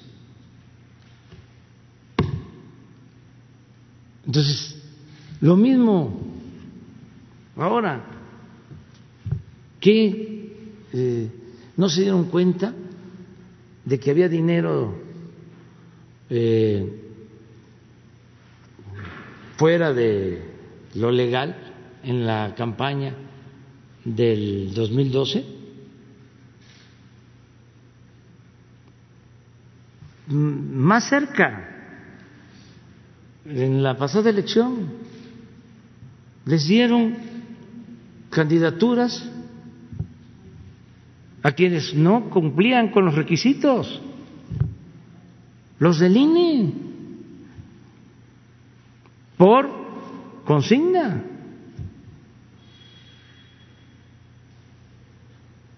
hicieron candidatos sin cumplir con los requisitos legales, porque se los pidieron, porque se los ordenaron. Entonces, nada de eso. Y tener como amo al pueblo. Yo tengo confianza de que de ellos eh, este, comprendan el momento histórico que se está viviendo. Porque hay quienes todavía piensan que eso es lo mismo. Entonces hay que tocarles la puerta, hay que avisarles de que esto ya cambió. No se dan cuenta de los reacomodos que se están dando, no eh, le tienen eh, respeto al pueblo, piensan que el pueblo no se da cuenta, que el pueblo eh, es tonto y que la política es para los políticos. No, esto ya no es así. El que está pensando así va al fracaso. Y que el círculo rojo. No, ya es la política asunto de todos. Hay mucha conciencia ciudadana. Una de las cosas más importantes que se ha logrado en los últimos tiempos ha sido ese cambio de mentalidad en el pueblo de México. Es de los pueblos con más conciencia cívica en el mundo, con menos analfabetismo político. Es algo importantísimo. Si no, no pudiésemos llevar a cabo los cambios. ¿Quién nos respalda? Pues ese pueblo consciente. Si no, imagínense los que se sienten afectados porque eh, tenían privilegios o porque eran parte de la red de complicidades, de componendas de corrupción y no hay este oposición mayor, la, la gente quiere el cambio.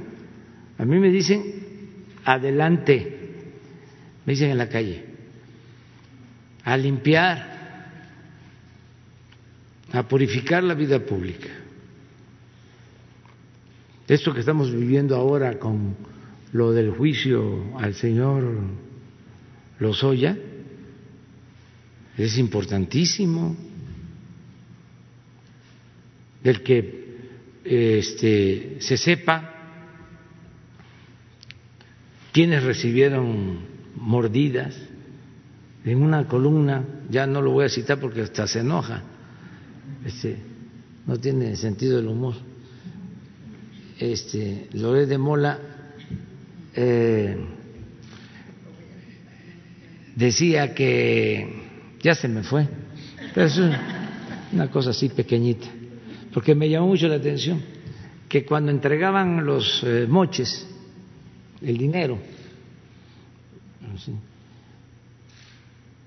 primero era pues discreto, ¿no? Pero ya después, en la misma cámara, andaban con las bolsas. que les daban y que agarraban con las bolsas estas de marca de sí no, no lo puedo decir para no hacer este publicidad pero eh, les entregaban eso y metían sus bolsas a las cajuelas entonces ya sin recato de ningún tipo. Entonces, por eso es muy importante el juicio. Es decir, Eso no. Abusaron, se pasaron. Y es lo que hablamos sobre la enajenación. Llegan a pensar de que no va a suceder nada, de que este, todo se arregla. Y como es una red de intereses, de componendas, pues se piensa que este, hay protección, pues eso ya cambió, ya no hay impunidad. El que comete un delito tiene que ser castigado, el que roba tiene que ser castigado. Por eso fue el cambio, por eso luchamos muchos años y estamos viviendo tiempos interesantes. Entonces vamos con Carlos Pozos. Eh, muy buenos días, ciudadano presidente de México, Carlos Pozos, reportero de la Molécula Oficial. Este, pues mi pregunta tiene que ver, eh, ciudadano presidente, con la lucha y combate a la corrupción es tan grande eh, y arraigada en nuestro país aún que sin duda necesita de pues eh, ejemplos de escarmientos y todo parece que el señor Emilio pues no va a tocar la cárcel, va a tener una pulsera que lo identificará. Preguntarle, al presidente, para Emilio Lozoya y su círculo de mafia, ¿la ley a secas o la justicia y la gracia para este personaje, presidente? Y en este mismo sentido, los 111 contratos amarrados en las rondas petroleras están en riesgo y también si con las declaraciones de Emilio Lozoya se podría dar pie a una contrarreforma energética. Bueno, es mi eh, primera pregunta. Lo que yo eh, sé es de que está sujeto a proceso. Creo que como testigo colaborador eh, va a eh, tener eh, ciertas consideraciones porque lo que se busca en este caso y lo establece la ley es conocer más sobre el modus operandi, es decir, que se conozca más sobre los ilícitos, sobre los implicados, se profundice en la investigación. La corrupción era delito grave, señor presidente, hasta ahora. Sí. Entonces, este, eh, por eso considero que es eh, esta decisión que toma la Fiscalía. Eh, está sujeto a proceso y va a seguir declarando tiene que este, informar. Ayer habló de que va a dar a conocer nombres este, y todo el procedimiento. Utilizó un término, creo que su abogado utilizó una frase sobre poder a ver si la encuentras, porque es muy interesante. Es este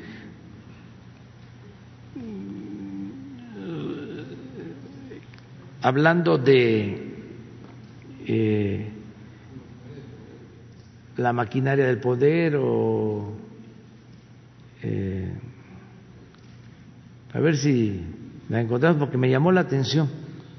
Está bien formulada. Es como una especie de eh, asociación delictuosa, o sea, pues esto lo que hablo de la red de complicidades y de componendas, ¿no? De,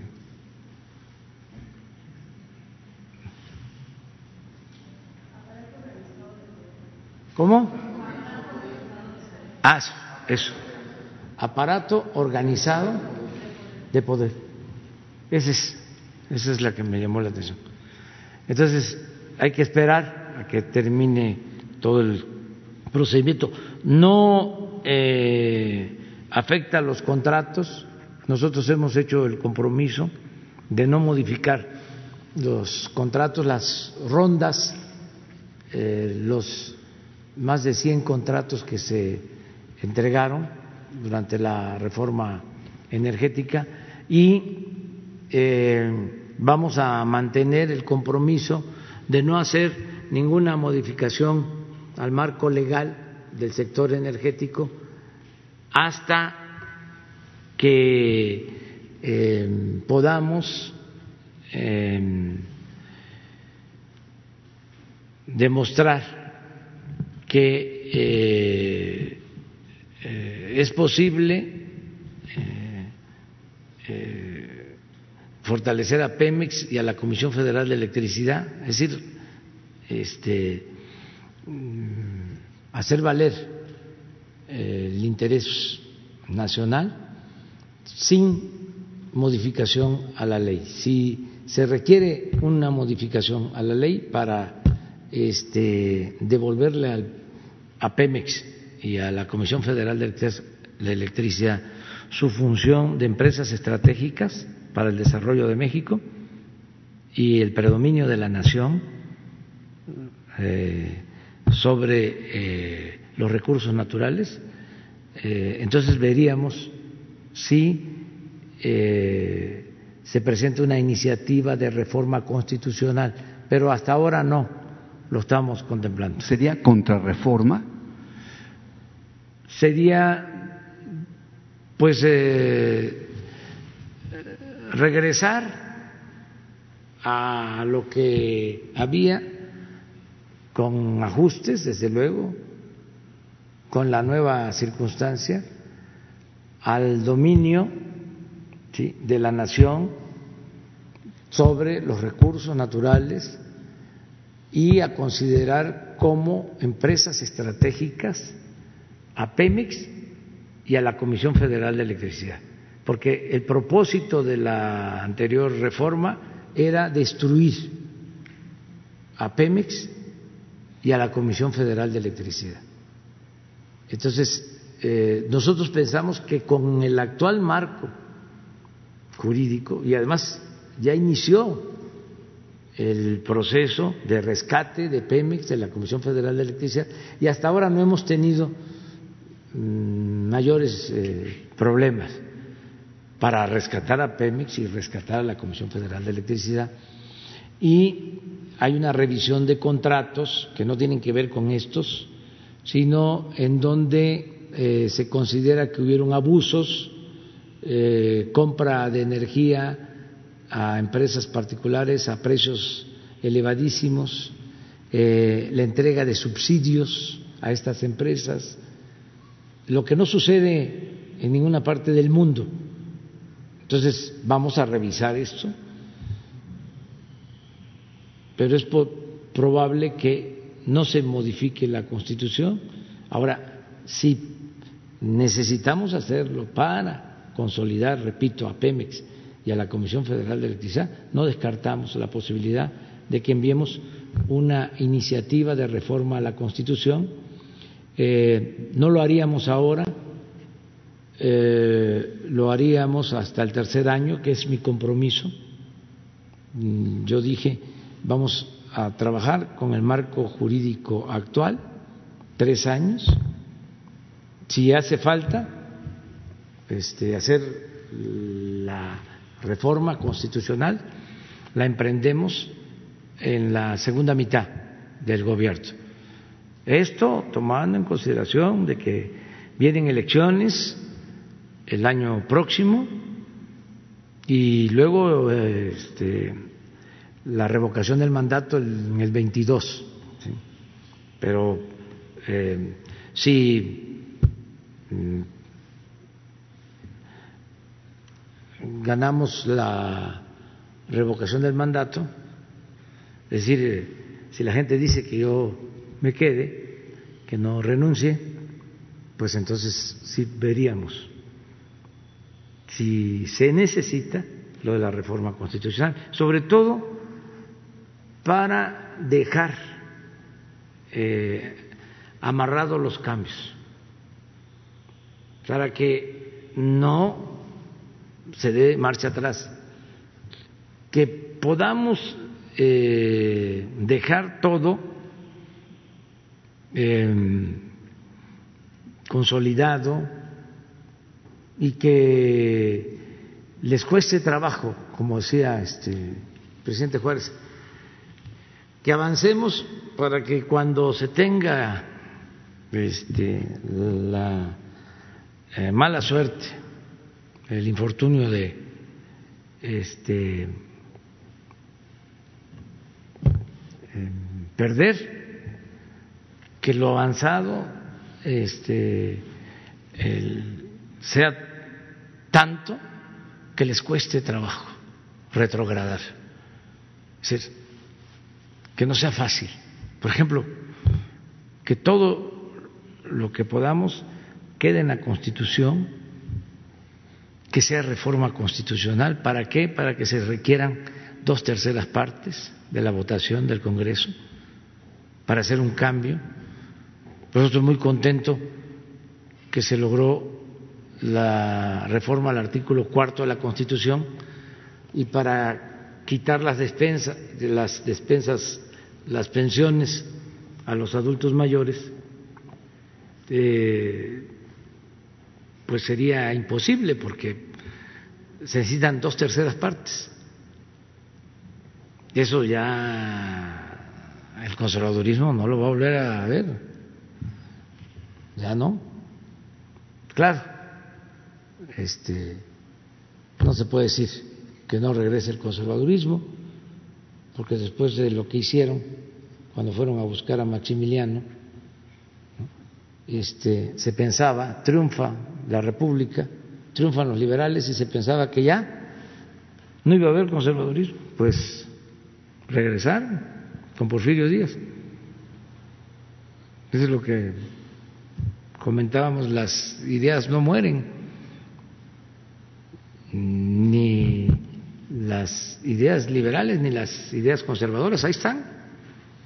Entonces, sí tenemos que buscar que quede eh, todo lo que estemos, estamos haciendo, que quede asegurado, que no sea fácil echarlo eh, eh, atrás.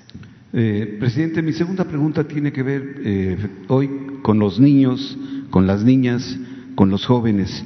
Eh, entendemos que la, garantizar la integridad de los niños, pero también se debe de garantizar pues la educación, que es un derecho fundamental. Eh, resulta que ayer la Secretaría de Educación Pública canceló la semana del Consejo Técnico Escolar para las primarias y este, pues esta capacitación que se le daba a los maestros es para regresar a clases. Estamos próximos a entrar al mes de agosto y quisiéramos saber, eh, los padres de familia, los maestros, toda esta industria que se mueve en torno a la educación, quieren saber si aún con eh, semáforo rojo se pudiera implementar el programa Aprende en casa este, y regresar a clases. ¿Cuándo iniciaría el ciclo escolar para primarias, secundarias, para todos los estudiantes, presidente? Porque eh, hay incertidumbre en la población. Esa es mi segunda pregunta. Esa es ya la, la última. Sí. Ah, bueno.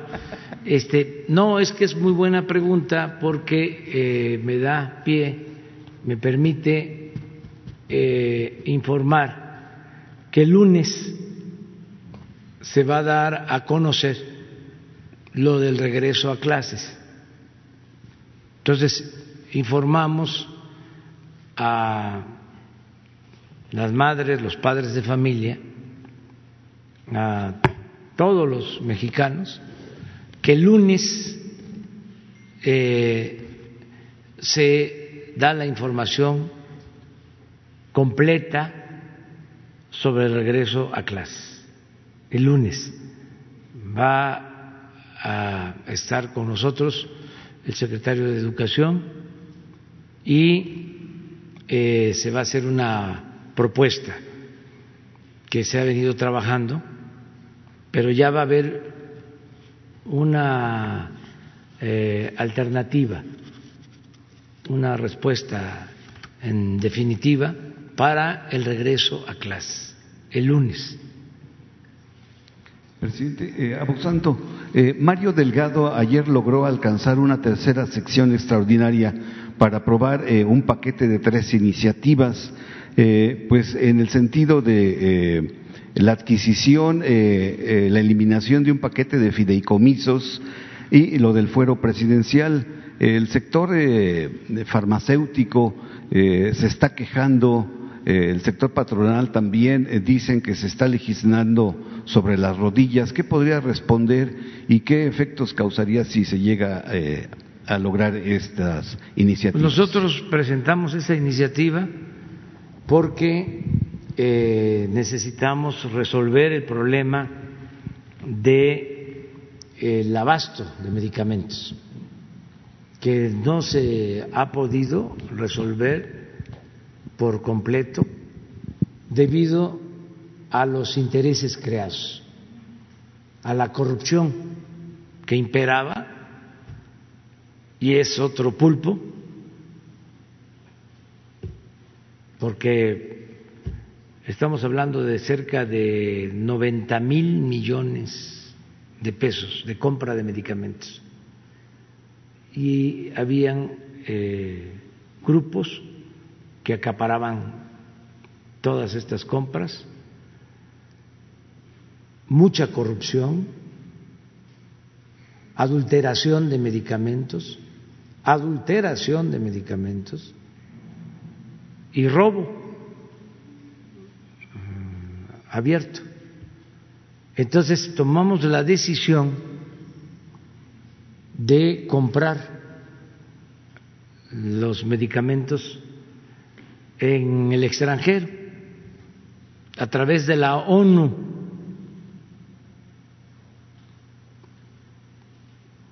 para tener medicinas de buena calidad, a buen precio y acabar con la corrupción. Entonces, esto a lo mejor no les gustó o no les está este, gustando a algunos, eh, se entiende, pero ojalá y sean autocríticos. Eh, nosotros no podemos este, seguir eh, faltándole al pueblo y que no haya medicamentos por la corrupción. Y no solo eso, ¿eh? no solo este, es que vamos a comprar los medicamentos en eh, los países del mundo donde se consigan de mejor calidad y mejor precio también en las convocatorias se hace invitación a empresas mexicanas.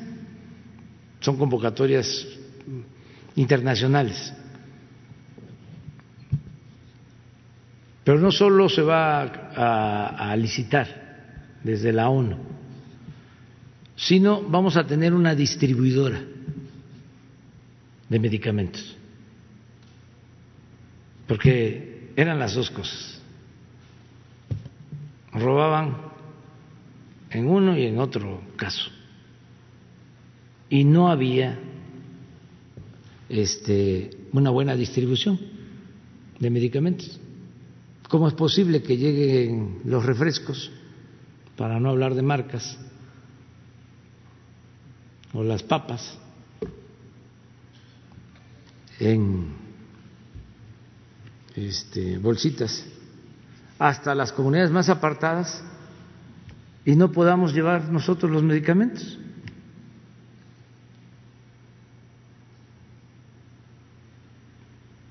Entonces, ¿dónde queda el me canso ganso? Este va a haber una distribuidora para todo el sector salud y van a llegar los medicamentos hasta la comunidad más apartada. Ese es un compromiso. Y eh, se va a hacer valer que la atención médica y los medicamentos sean gratuitos. Y no vamos a necesitar mucho dinero adicional, porque si no hay corrupción, el dinero rinde, alcanza. Sí, internacional. ¿Hay adjudicación directa los dos? No, no. Eh, la ONU, eh, con un organismo que tiene para este propósito, ¿sí? va a hacer la convocatoria. Esto también eh, nos va a servir para la adquisición de las vacunas. Son medicamentos, son vacunas, pero ya vamos a darle una solución de fondo a un problema que se tiene. Nos ha costado mucho trabajo porque muchas presiones por lo mismo. Es que lo que no suena lógico a veces suena metálico. Y ese es el problema, ¿no? Pero como somos muy perseverantes, pues no nos cansamos. Es lo mismo, eso lo está viendo el Congreso, nos ha costado. No querían poner a discusión lo de la reforma legal y desde luego argumentando que este se está legislando al vapor, como dijiste, sobre la rodilla. Sí, sobre las rodillas. Y lo mismo en el caso de los fideicomisos, unos intereses. Hay como 200 fideicomisos y apenas van a cancelar cinco y piensan que ya con eso ya me voy a quedar este tranquilo. Toma tu chupón. No, yo en el Zócalo, el día que tomé posición, hice 100 compromisos y uno es el de eliminar los fideicomisos porque no hay transparencia en el manejo de los fondos. Y no significa dejar sin apoyo a la gente, al contrario es acabar con la corrupción y entregar los apoyos de manera directa. Pero estamos hablando de cientos de fideicomisos. Entonces, ¿qué es lo que queremos? Que Hacienda recoja esos recursos, los administre y se le entregue a los beneficiarios de manera directa, pero no tener 300 aparatos que actúan de manera discrecional, sin transparencia. Entonces, ¿para qué es el gobierno si hay estas instancias paralelas? Entonces vamos a pedirle a los legisladores que si ahora no pueden, este, nosotros vamos a seguir insistiendo que son todos, porque necesitamos eh, ahorrar y que no haya corrupción y que no haya derroche. Acabamos de estar antier, yo nada más me quedé con las ganas de tomarme una foto junto al avión presidencial. ¿Y saben para qué? Quería tomarme la foto. Para que me viera yo así, pequeñito. Porque eso es para pequeños faraones. ¿No tienes una foto del avión ahí? De... Se pone uno ahí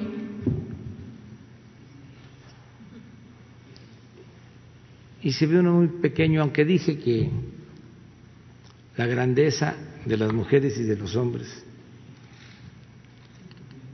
se mide de la cabeza al cielo, no del este del suelo a la cabeza.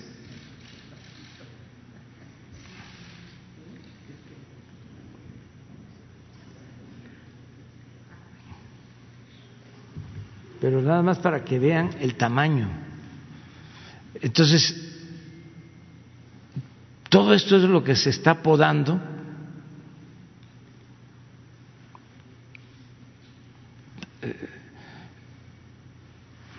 Todo este gasto oneroso, todos estos lujos, para que le llegue más al al pueblo. A ver si no saben. ¿Qué les parecen los que manejan aquí? Son eficientes, ¿ah? Ni las mejores televisoras lo tienen. ¿Ah? Mire. Ah, no, pues aquí está, mire.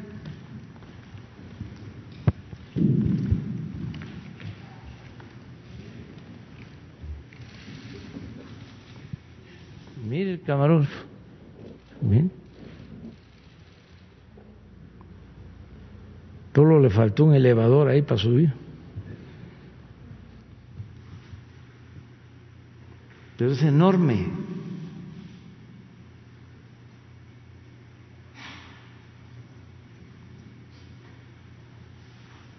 Entonces ya, ya no. Aunque este no les gustó tampoco, no les gusta.